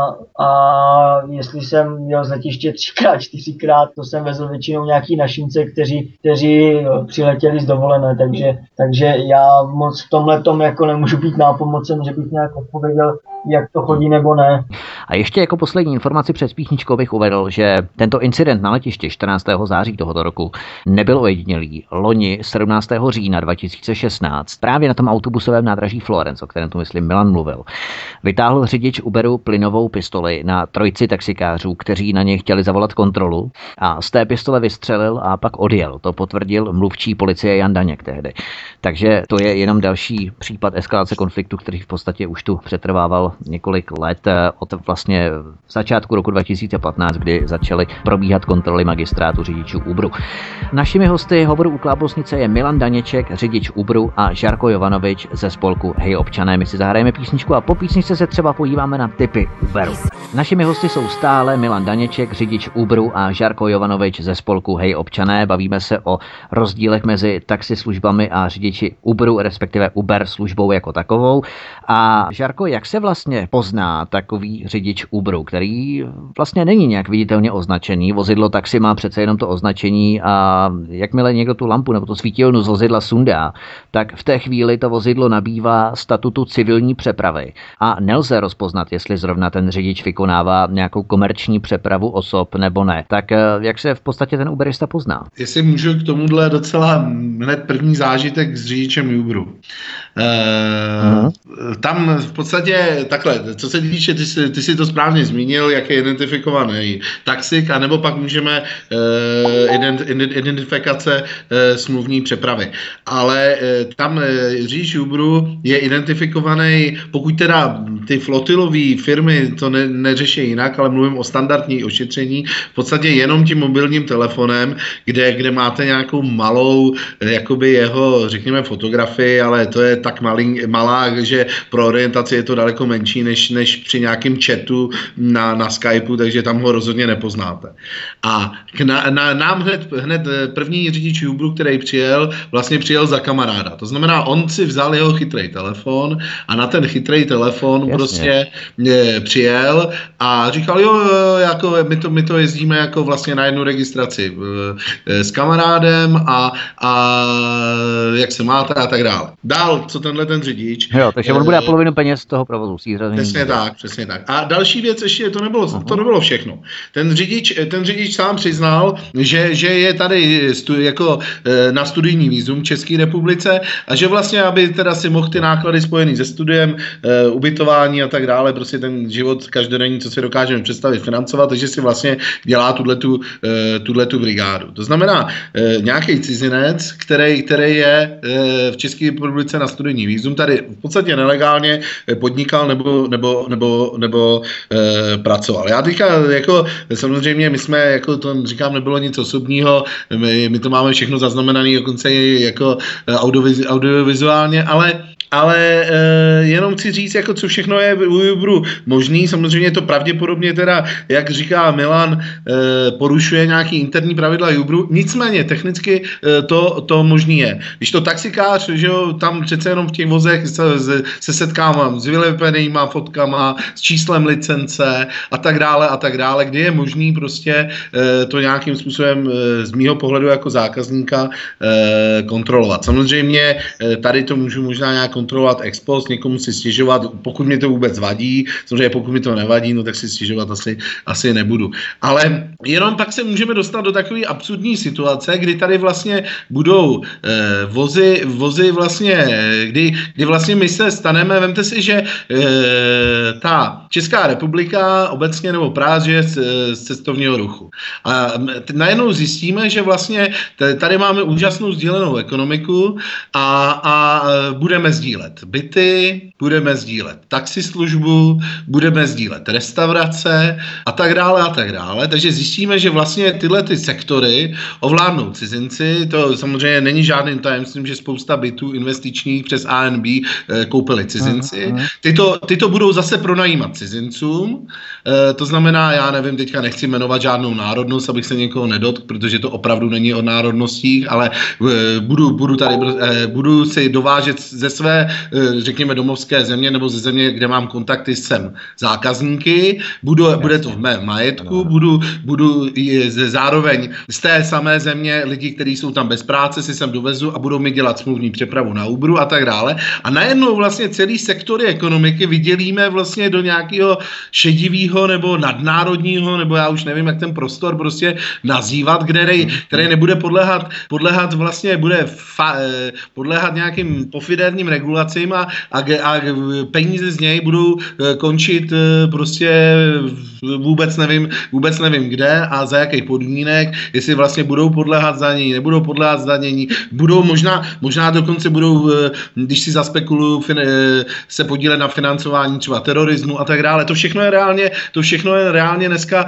dneska možný, jo, protože tyhle, ty, tyhle ty platformy, ať už mluvíme o ANB nebo Uberu, nebo to, to prostě reálně, reálně umožňují. To je jenom taková moje poznámka na okraj. Milane, chci k tomu ještě něco dodat, co řekl Žarko?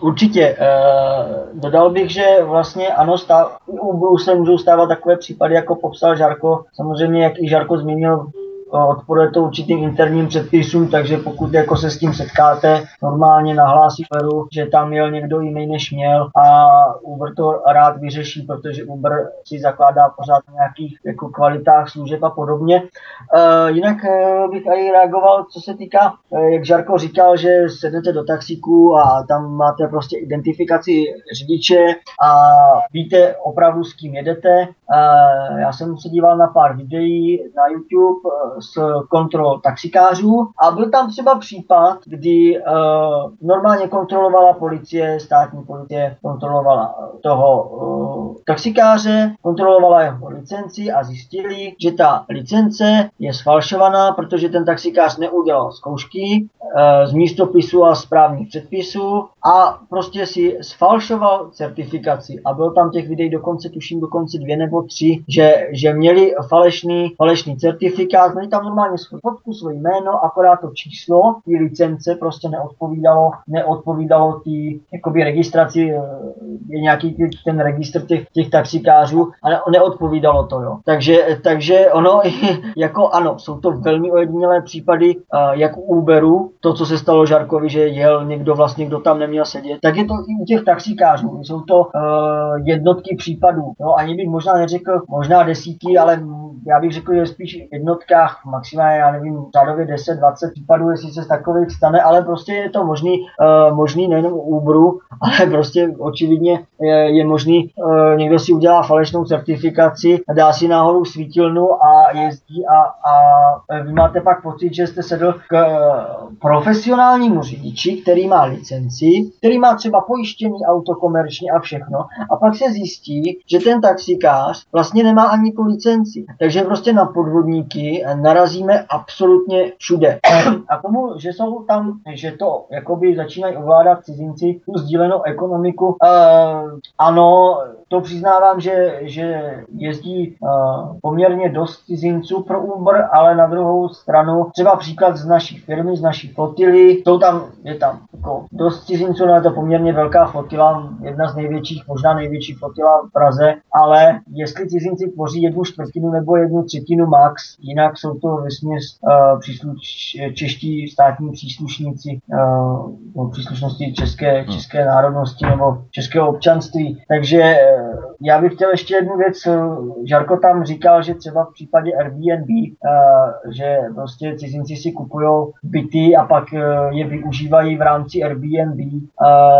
To je to samý, Žarko, jako když někdo mimo sdílenou ekonomiku prostě nějaký cizinec si koupí byt a pak ho pronajímá jako svým způsobem. Ano, ale Airbnb v podstatě tuto činnost usnadňuje. Jo? Ona v podstatě odstraňuje všechny ano, překážky usnadňuje. na cestě, které vznikají eh, v tom kupování bytu cizincem. Dobře, usnadňují, ale, ale uh, jestli jdou ty, ty peníze z Airbnb k tomu cizinci, anebo jestli jdou ty peníze z toho, že třeba nějaký bohatý, bohatý cizinec, nebudu taky radši uh, říkat, jakou národnost, abych taky někoho neurazil, tak uh, nějaký bohatý cizinec, uh, investor koupí celý činžák a pak už je v podstatě na něm, jestli ten činžák bude, uh, jestli si z něho udělá Airbnb, no, a nebo jestli ho bude pronajímat a má z toho zisk tak jako tak. Takže uh, je sdílená ekonomika, jestli, jestli um, umožňuje cizincům výdělek nebo ne, to umožňuje i ta, i ta uh, Já jenom omlouvám se, budeme muset trochu přidat, ačkoliv se pořád jmenuje Uber, tak budeme muset přidat. Právě bychom, bychom stihli do dvou hodin probrat všechna pro a proti ohledně Uberu a taxi služeb. Takže měli bychom uvést, že existují tři druhy typy Uberu. Uber Pop, to je nejlacenější, jedná se o náhodné vozidlo starší deseti let, řízené s řidičem bez koncese, ale samozřejmě s platným řidičským průkazem. Uber Select, to je o něco luxusnější alternativa, kvalitnější automobil střední třídy, Škoda Octavia, Volkswagen Passat, nebo Ford Mondeo a tak dále. No a potom Uber Black, což je nejluxusnější alternativa, také nejdražší. Luxusní limuzína řízená profesionálním řidičem v obleku Mercedes-Benz třídy E nebo S, Audi nebo BMW. Ty, Milané, předpokládám, že jedeš pop, Uber pop? Jo, jo, já jezdím Uber pop. Eh, teď mi bohužel hodnocení neodpovídá na to, abych mohl jezdit, jezdit Select, ale, ale jsem těsně někde pod Selectem, takže, takže eh, vlastně tam je to, že Uber pop může každý, kdo, kdo je registrovaný jakoby řidič u Uberu. Na Select už musíš splňovat určitý, určitý věci, jako je právě, co jsi zmiňoval, auto a další věc, co musí splňovat, je nějaký hodnocení. Ale ale je to prostě, je to prostě vyšší kvalita, no. Uber Black, já nevím, jestli jsem se vůbec s nějakým Blackem někde v Praze setkal, těch moc nejezdí. Jsou to licencovaní řidiči, kteří prostě jezdí v drahých autech v obleku, otevírají vám dveře prostě automaticky. A je to prostě takový už jako hodně VIP ježdění, jo. Takže hmm, je to hmm, rozumím. samozřejmě Teď za to další otázka. Platíš, no, ale, ale je to už pak na zákazníkovi, jako jaký komfort, eh, jaký standard se očekává. Další otázka. Kolik v současnosti je řidičů Uberu? Odhaduje se 2000, přičemž 30% z nich je online, tedy k dispozici pasažérům méně než 10 hodin týdně a 91% z nich má jiný příjem než ze samotného Uberu. Lze tedy fungovat jako řidič Uberu na plný úvazek, dá se tím uživit? No, jako uživit.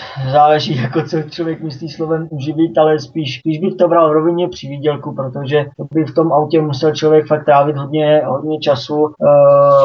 To za prvý a za druhý jako spousta řidičů to má opravdu, tak jak si říkal, jako přivídělek a k podnikání, ke studiu a rozhodně jako e, nemyslím si, že by spousta lidí to mělo opravdu jako full time, e, full time práci, jako Jasně. nějaký hlavní pracovní poměr, že by se tím vyloženě, vyloženě živilo tak, jak taxikáři se živí hm? svým, svým e, řemeslem. Tohle nás samozřejmě taky zajímalo obecně, když jsme jezdili taxislužbu, respektive Uber. A my jsme vlastně došli k závěru, že řidič Uberu a taxislužby si při srovnatelných dalších podmínkách vydělává e, vlastně obdobný peníze.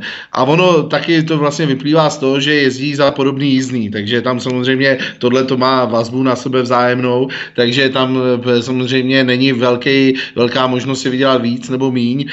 Navzájem samozřejmě jediná možnost vlastně je, je, je ten daňový únik.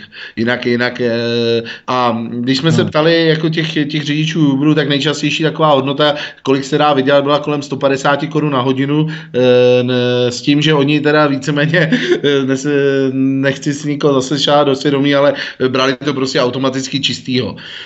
To znamená, nevím, jestli platili daně, neplatili daně, to už si ať si každý jako posoudí sám.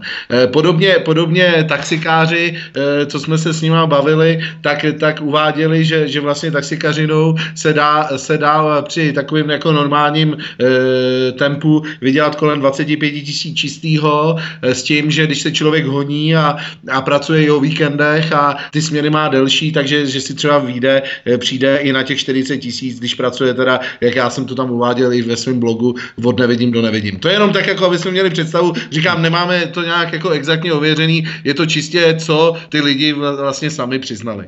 Další téma, kterého bych se chtěl právě dotknout, je provize, kterou odvádí řidiči Uberu. Ta se udává kolem 28%, ne kolem, opravdu 28%, přesně.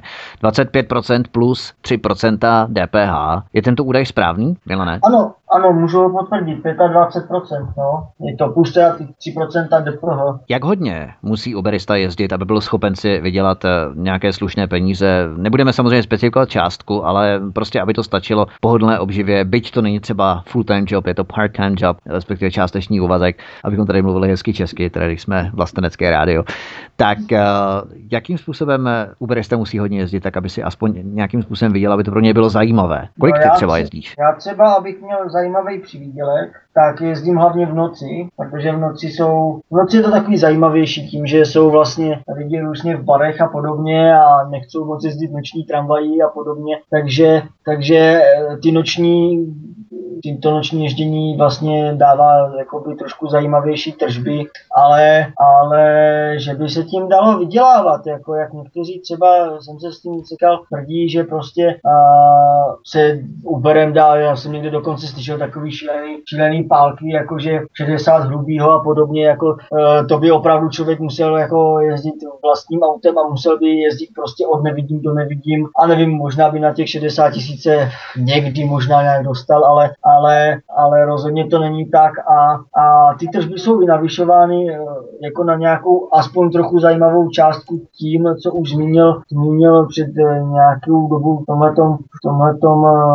vstupu Žarko tím koeficientem, jo, protože ta základní cena je zajímavá, ale, ale ten koeficient dělá taky docela dost, i když nesouhlasím, že by tam bylo někde, že bychom se dostávali nad magistrátní cenu a to, protože já, jsem, já si ty koeficienty zažívám. Když je ta největší špička, včera dokonce, když jsem jezdil, tak, tak jsem měl koeficient třeba 2,1, ale není to nějak častý koeficient, pohybuje se tak nejčastý 1,3 až 1. To je tak 1,4, že?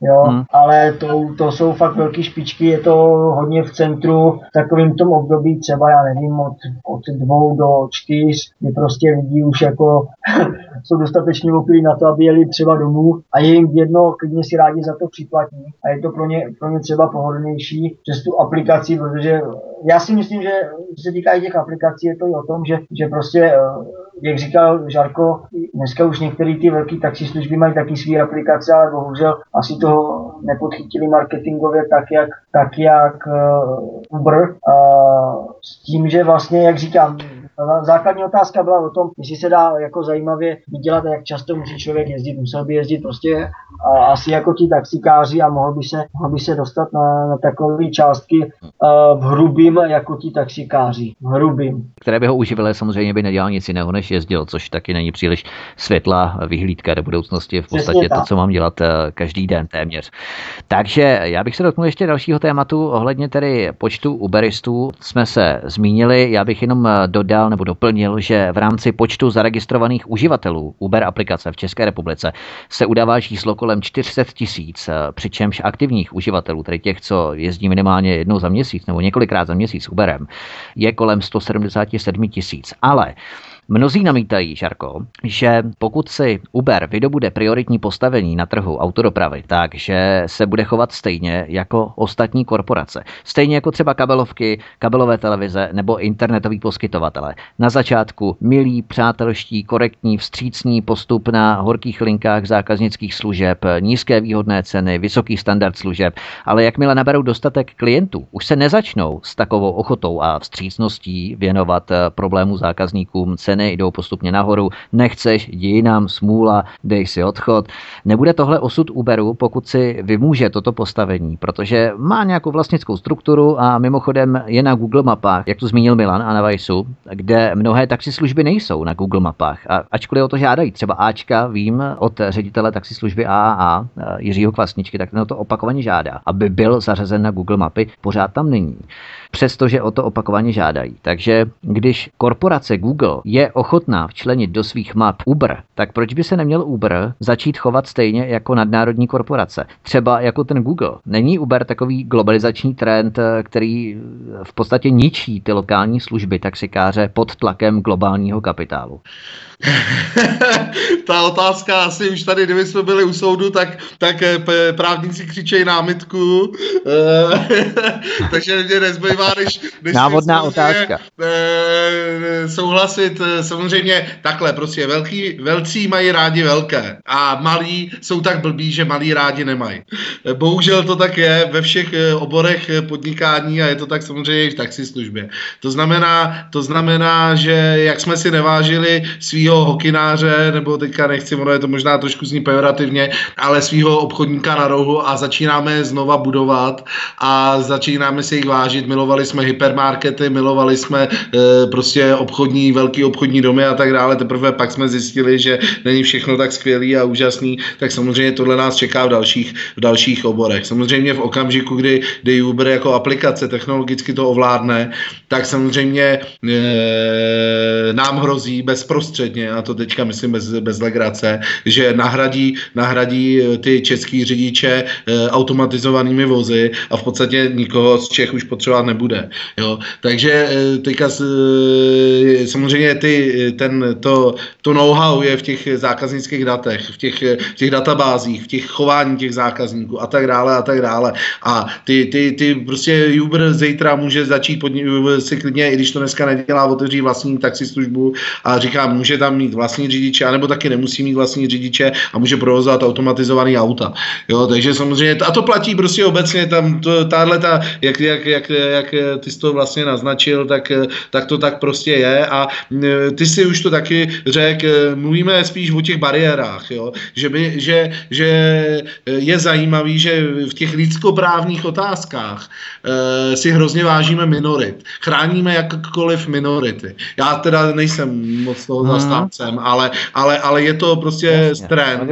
Zatímco, zatímco v těch eh, komerčních eh, otázkách naopak podporujeme globalismus, eh, to, že máme tady uh-huh. velký korporace, které prostě ovládají větší a větší té části trhu, kdy vlastně pak už jednotlivci na tom trhu nehrají vůbec žádnou roli. To je to, co k tomu můžu říct.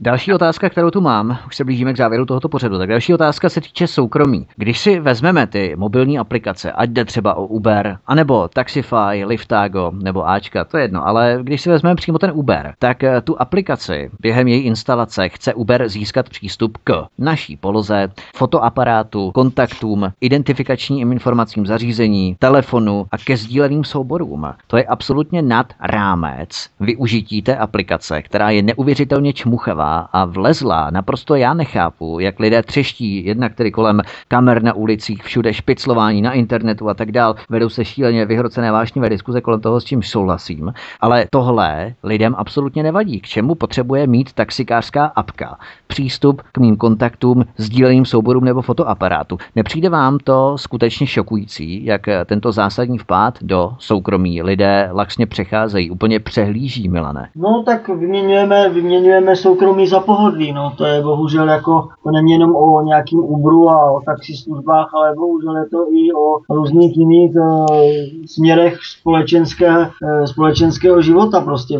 Spousta lidí radši, radši e, pohodlí než, než soukromí a vlastní bezpečnost, jako to je prostě e, trend jako dnešní doby, bohužel. Jo, já třeba chápu, že tam je ta poloha, že po nich chcou polohu, protože spousta lidí aspoň nemusí zadávat adresu a zadají aktuální polohu, vyzvednou rozhodnutí, ale takové ty věci, jak si zmínil fotoaparát a, a sdílené soubory a kontakty, to opravdu nechápu, ale myslím si, že Uber jako aplikace v tom není e, zdaleka sám a lidi prostě dneska vyměňují uh, nějaký, nějaký pohodlí a nějaký komfortní služby za svůj vlastně uh, soukromí a za svůj bezpečnost.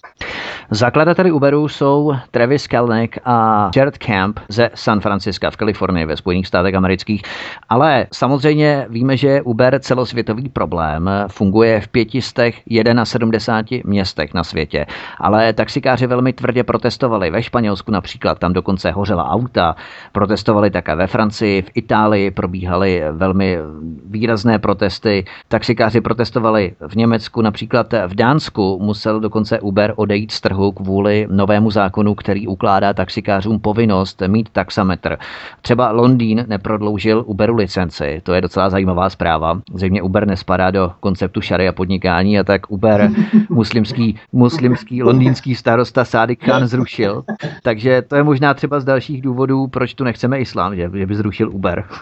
ale tady je vidět, že Uber má těžkosti nejen tady v České republice, ale všude po Evropě. Čím myslíš, že to je způsobené, Žárko? Myslíš si, že Česká republika je něčím výjimečná v kontrastu nebo ve srovnání s ostatními evropskými státy? Já si myslím, že, že tam je prostě skutečně eh, takhle. Je třeba, je třeba si říct, jak vlastně ta taxislužba prostě vznikla.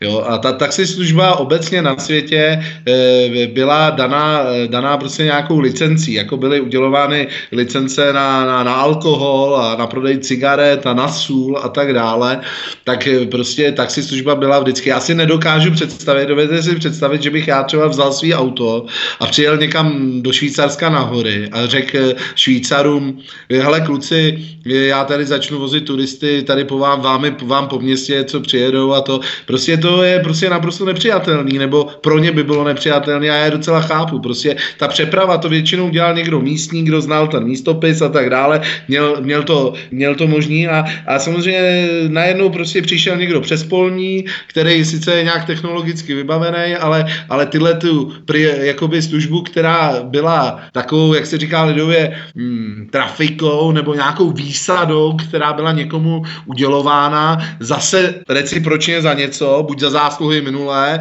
nebo k tomu, že se zavázal, že bude plnit něco do budoucna, tak, tak byla přístupná přes polním pro každého. Takže to si myslím, že, že je hlavní téma. Mimochodem teda Uber, eh, zkuste si objednat Uber ve Francii nebo, nebo, nebo, nebo eh, možná v tom Londýně, dokud byl za, eh, jako dovolený a ono moc jakoby původních obyvatel, abych tak řekl, nebo, nebo domácích obyvatel těch měst tím Uberem nejezdí. Je to prostě z, přivídělek nebo zaměstnání skutečně pro přespolní, když to řeknu jako kulantně. Takže asi to je k tomu. Já bych jenom nastínil třeba i nějaká řešení, koncepce řešení. Jak by měl podle vás postupovat stát nebo města vůči Uberům? Taxikáři už mají na hřbetě 101 regulací, zatímco Uber téměř žádné z nich nepodléhá. Ohledně tady taxislužeb už jsme si tu nastínili výjimky, které mají taxikáři, které třeba Uberisté nemají a tak dále. To samozřejmě, že to je velmi diskutabilní, kdo je tady lépe postavený na tom trhu eh, osobní přepravy. Ale abychom tu jen nekonstatovali aktuální stav věcí, ale narýcovali i možná východiska, co takhle kdyby Praha udělala Ubera jako partnera MHD, kdyby se DPH vybírala elektronicky z každé jízdy a následně už by se řidiči Uberu nedanili a stát i Uber by se mohli jako partneři i dohodnout na procentech provize z jízdy. Nebylo by to jedno z možných východisek, Milane? No, nad tím jsem takhle nepřemýšlel, ale musím říct, že teda jako koncepční myšlení je výborný. Jako možná by to, možná by to jako součást MHD svým způsobem jako mohlo, mohlo fungovat. E, když já jsem přišel eh, jako s jinou koncepcí řešení, tak už jsem tu několikrát nastínil, že je problém mm-hmm. těch legislativců. Já si myslím, že by měl vzniknout tým. Tým sestavený, je to teda teď možná takový pro někoho fantazie, ale myslím, že takový jedinci by se mohl, mohli najít. Uh, jedinci z řad právníků, kteří jsou do, experti na fakt jako dopravní právo a na, ty, na tyhle ty věty, živnostenský právo a podnikání a koncese. E, dále z řad taxikářů, ale nemyslím nějakýho pana bednáře a nějaký agresivní lidi a lidi, kteří neumí jednat a všechno staví na ultimáte. Ale myslím jako fakt hmm. e, taxikáři, kteří e, by respektovali Uber, když bude splňovat stejné podmínky jako oni. A kteří jsou schopni nějakého jednání. A za třetí lidi, kteří jsou jakoby zase na straně toho Uberu a jsou pro nějaký kompromis. A tento tým by měl vytvořit podle mě eh, velký tlak na ty legislativce a na úřady, aby s tím pohli normálně dělat třeba udělat protest, chodit lobovat prostě, otravovat pořád, tento tým by měl najít za prvé nějaký kompromis i legislativy, jo, nějakou, nějakou udělat regulaci tak, aby se to hodilo prostě Uberu i taxikářům a byli všichni spokojení, jo. To je, to je jedna věc a za druhý, až by se ten kompromis našel, až by ten tým našel kompromis, tak s tímhle kompromisem by měli apelovat na legislativce a měli by na ně vytvořit tlak, měli by lobovat za to, aby to, tento kompromis byl jaksi prosazený. E, tak jakýmikoliv způsoby, klidně třeba různé demonstrace, petice, dopisy, různá jednání s různými poslanci, senátory, jo, prostě vytvořit tým, který najde kompromis, tým, který bude jak nezávislí právníci, tak taxikáři, tak ubristi, a který za prvý vytvoří v první fázi ten kompromis legislativní a za druhý ten kompromis budou tlačit před sebou do, tak, aby ti legislativci byli uh, v podstatě svým způsobem nucení uh, ten kompromis uh, prosadit na půdě vlastně té legislativy nebo toho, toho parlamentu a těch hmm. ministerstev. A tohle je podle mě jakési, jakési řešení. Žárko, co bys no, řekl na tu koncepci, kterou Já jsem asi v tomhle trošku budu tvrdší, protože jak si, jak si už Vítku zmínil, jsme na vlasteneckém rádiu a všichni tři se za vlastence prostě považujeme a já v tomhle teda musím říct a zopakovat větu, která platí jinde a to je, že naše země, naše pravidla. Eh, já nejsem proti diskuzi s Uberem nebo s ANB nebo s kýmkoliv, ale prostě to konečné rozhodnutí je na nás. Vůbec to, že si sem tu službu nějakou pustíme, je taky rozhodnutí na nás. Prostě my máme jako svrchovaný právo sem tu službu, která ne, by eventuálně neodpovídala našim zákonům, prostě nepustit. Jo. Jinak samozřejmě musím připomenout to, co Milan řekl a, a já jsem zastáncem rovných pravidel pro všechny, ale e, pro všechny e, domácí. Pokud mluvíme o přespolních, jsme mluvili, nebo o cizincích nebo o cizích službách, tam je prostě na nás, jestli, jestli, jestli nějakým způsobem eh, je přijmeme mezi sebe nebo nepřijmeme a za jakých podmínek. To je můj názor na věc. Já jenom doplním toho Žarka, já s ním souhlasím, že prostě já taky nejsem nějaký příznivec eh, nadnárodních korporací, jo. ale vzhledem k tomu, eh, jakými čísly si tady Vítku kouzlil, jo, kolik uživatelů tady je a podobně, tak si myslím, že prostě poptávka potom Uberu no. je a je, je to prostě úplně stejný jako třeba například s KFCčkem nebo s McDonaldem. Jako. Uh, ti, ti tady prostě hmm. taky uh, mají nějaké podmínky, které prostě jsou tady nějak pro ně stanovený, uh, nějak je dodržou. Je to taky nadnárodní korporace, která jako já taky McDonald třeba nějak nevyhledávám, ale ta poptávka prostě tady potom je. Jo? Takže já souhlasím naprosto s Žarkem, že u těch nadnárodních korporací já jsem taky zdrženlivější, nejsem rozhodně jejich fanoušek, ale, ale uh, prostě zakázat uh, jako vyhánit Uber, že je nadnárodní korporace a nechávat tady takový, jako je McDonald's, KFC a takový je tady daleko víc, jo, uh, mně přijde jako dvojí metr. Jo, musíme být zase trošku, uh, trošku uh, férový, jo, buď řekneme, jako my vás tady vůbec nechceme, hmm. ani Uber, ale ani McDonald, ani, ani nikoho z vás, uh, prostě za, uh, půjdeme proti nadnárodním korporacím a půjdeme proti všem nadnárodním korporacím, a nebo prostě pokud ty, tady budou stanovený pravidla, ty nadnárodní korporace budem, uh, budou dodržovat a, a bude po nich poptávka a my řekneme, dobře, tak my vás tady chceme, tak je zase musíme nějak respektovat. Jo. Takže není, ne, jde mi jenom o to, že prostě ano, buď si rozhodněme, že tady ty korporace chceme, anebo nechceme, ale nemůžeme jako, že jednu korporaci tady chceme, která je populární, ale druhou, která je populární, tak zase nechceme. Jo. Co bys řekl, Žarko, poslední otázka na to, že to se v podstatě týká i ceřinních bank, které to působí v České republice, kde, které mají mateřské banky, matky v zahraničí, Švédsko, Francie, Velká Británie, Německo a tak dále. Co by si řekl na tohle? No, samozřejmě míra, míra ovládnutí jako naší ekonomiky e, kapitálem s nadnárodním je samozřejmě varující a, a, neum, a mimochodem ani, ani vlastně e, popírá principy e, volného e, nebo svobodného trhu a ty takzvané neviditelné ruky trhu, protože ta platí samozřejmě za, za podmínky dokonalý konkurence konkurence. V okamžiku, kdy, kdy se budeme pohybovat na, na, na úrovni monopolů nebo e, oligopolů, tak, tak samozřejmě si tuhle tu, e, tyhle ty výhody e, plynoucí z dokonalé konkurence sami sobě budeme, budeme brát. Takže samozřejmě e, tady e, musí přijít a ty protikorporátní nebo pravidla první zavedly v Americe dávno někdy, někdy počátkem století, nebo možná ještě dřív, nemyslím tohle, ale to předtím, no. tak, tak, tak prostě k umělý, eh, k umělý prostě nebo k potlačování těchto těch prostě velkých společností, protože ty dusí celkový to podnikatelský klima a neumožňují vlastně těm malým vůbec, eh, vůbec nějakým způsobem eh, existovat nebo zůstat. Ty malí dneska mají šanci jenom vlastně v nových neproskoumaných oborech, kdy pak je ty buď velký pohltěj, nebo se sami velkými stanou, to se v některých případech stane, to jsou takový ty pohádkový příběhy v oblasti informatiky, dneska co frčí, možná někdy Jasně. farmacie a tak dále, ale jinak, jinak prostě, prostě dochází, dochází, dochází k tomu, že ty velký stromy, vlastně ty živiny a to světlo ubírají těm malým stromkům a pod tím velkým stromem už ani ty malý nerostou. Takže my musíme prostě, bohužel, nedá se nic dělat, ty velký stromy prostě nějakým způsobem buď prostřihat, nebo prostě omezit, aby, aby zase jako ty, ty, ty mohly vzrůst ty, ty malí a prostě v tom, tomhle smyslu eh, ty, ten, ten drobný kapitál a, a já jsem teda i proto, já se toho nebojím, i ten domácí kapitál nějakým způsobem prostě zvýhodnit. Já prostě, když jsem v zahraničí, tak se cítím jako host a respektuju prostě jejich pravidla, nemu, dokonce nevyžaduju úplnou, úplnou rovnost, protože chápu, že vstupuju na jejich území a že, že to je určitě jejich ústupek a benefit, že mi na jejich území umožňují podnikat. To je prostě můj názor na věc, možná se s tím většina z posluchačů neschodné, ale můj názor. Já jenom doplním v tomhle tom uh, pojetí, co teď tady řekl Žarko, naprosto, naprosto souhlasím. Zvýhodňování domácího před, před cizím. Já třeba pro Uber jako jezdím, ale, ale uh, já chápu Žarkovu vidění, uh, jak si, řekněme, uh, národní ekonomiky a já ho plně sdílím. Naprosto plně. Když tady Žarko zmínil tu slavnou neviditelnou ruku trhu, tak mě v tom okamžiku skoženil úsměv a vyvabil jsem si Bahamy.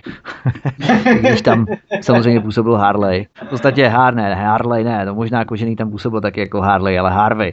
Ale eh, v podstatě ta neviditelná ruka trhu to má každý spojení s takovou negativní konotací z 90. let a skupinovou privatizací a tak dále. Ale o tom by se dalo debatovat ještě dále. Já bych jenom eh, vám položil poslední otázku vám oběma. Probrali jsme tu sdílení automobilů v rámci Uberu, sdílení bydlení v rámci Airbnb. Teď k nám míří startup z Číny na sdílení kol. Co ještě budeme sdílet? Nepadají mě třeba manželky, partnerky pomocí nějaké aplikace? No tak ta, já bych tohle hned musím reagovat, protože na tohle bych řekl, že bychom vůbec sem neměli zahraniční kapitál jako nějakým způsobem pouštět, protože na tomhle my jsme přece experti a vyzkoušeli jsme to v 15. století docela úspěšně, takže tady bych řekl, že naopak bychom to mohli eh, v tomhle oboru vyvážet do světa. Myslíš tedy, že Aziaté by nám nekonkurovali, respektive Nemyslel jsem to sdílení, je to sdílení těch žen, jsem myslel.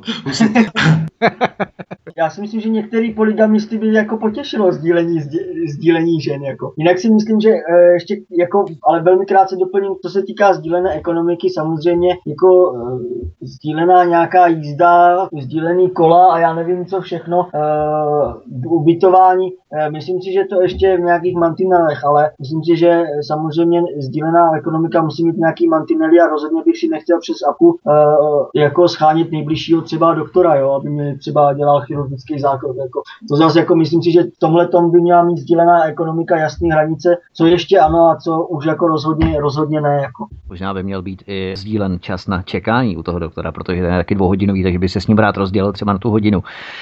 Ale ohledně těch manželek by mě taky zajímalo mimochodem, jak by probíhaly ty parametry, jak by byly nastavená ta kritéria ohledně výměny, respektive sdílení manželek a partnerek. Ale to necháme možná pro nějakou jinou diskuzi po desáté hodině. Každopádně, pánové, já vám moc děkuji za dnešní debatu, která byla pro mnohé z nás velmi inspirativní. Dozvěděli jsme se mnoho dosud netušených zkušeností. Já sám jsem se dozvěděl také dost věcí, které jsem si ani nestihl nastudovat. v podstatě se o nich ani příliš nemluví, o těch výhodách služeb versus Uberu, ale zase dalších interních záležitostí, co se řidičů Uberu týče. Takže dnešními hosty byl Milan Daněček, řidič Uberu. Milan, já ti moc děkuji za tvůj čas. Uh, já ti děkuji za příležitost ke vstupu a uh, přeji tobě i posluchačům svobodného vysílače všechno pěkný do budoucna. A druhým hostem byl Žarko Jovanovič ze spolku Hej občané. Od nich tady mimochodem na svobodném vysílači vysíláme debaty. Žarko taky, moc ti děkuji za tvůj čas. Já děkuji samozřejmě tobě za příležitost vůbec promluvit a posluchačům teda děkuji za pozornost, pokud to s námi vydrželi tak dlouho. Určitě, já myslím, že ty písničky zpestřily to naše povídání, ta rozdělení, že to nebylo všechno jednolité, to znamená, že jsme si měli možnost odpočinout i mezi jednotlivými stupy a střebat ty informace, které zazněly mezi písničkami. To by bylo pro tuto chvíli vše. K tomuto i ostatním pořadům se můžete vrátit na svobodném vysílači na našich stránkách svobodný pomlčka vysílač.cz v archivu jednotlivých studií, v tomto studiu například Tapin Radio, anebo si nás poslechnout i na kanále YouTube. Od mikrofonu vás zdraví Vítek, který se s vámi zároveň i těší příště naslyšenou.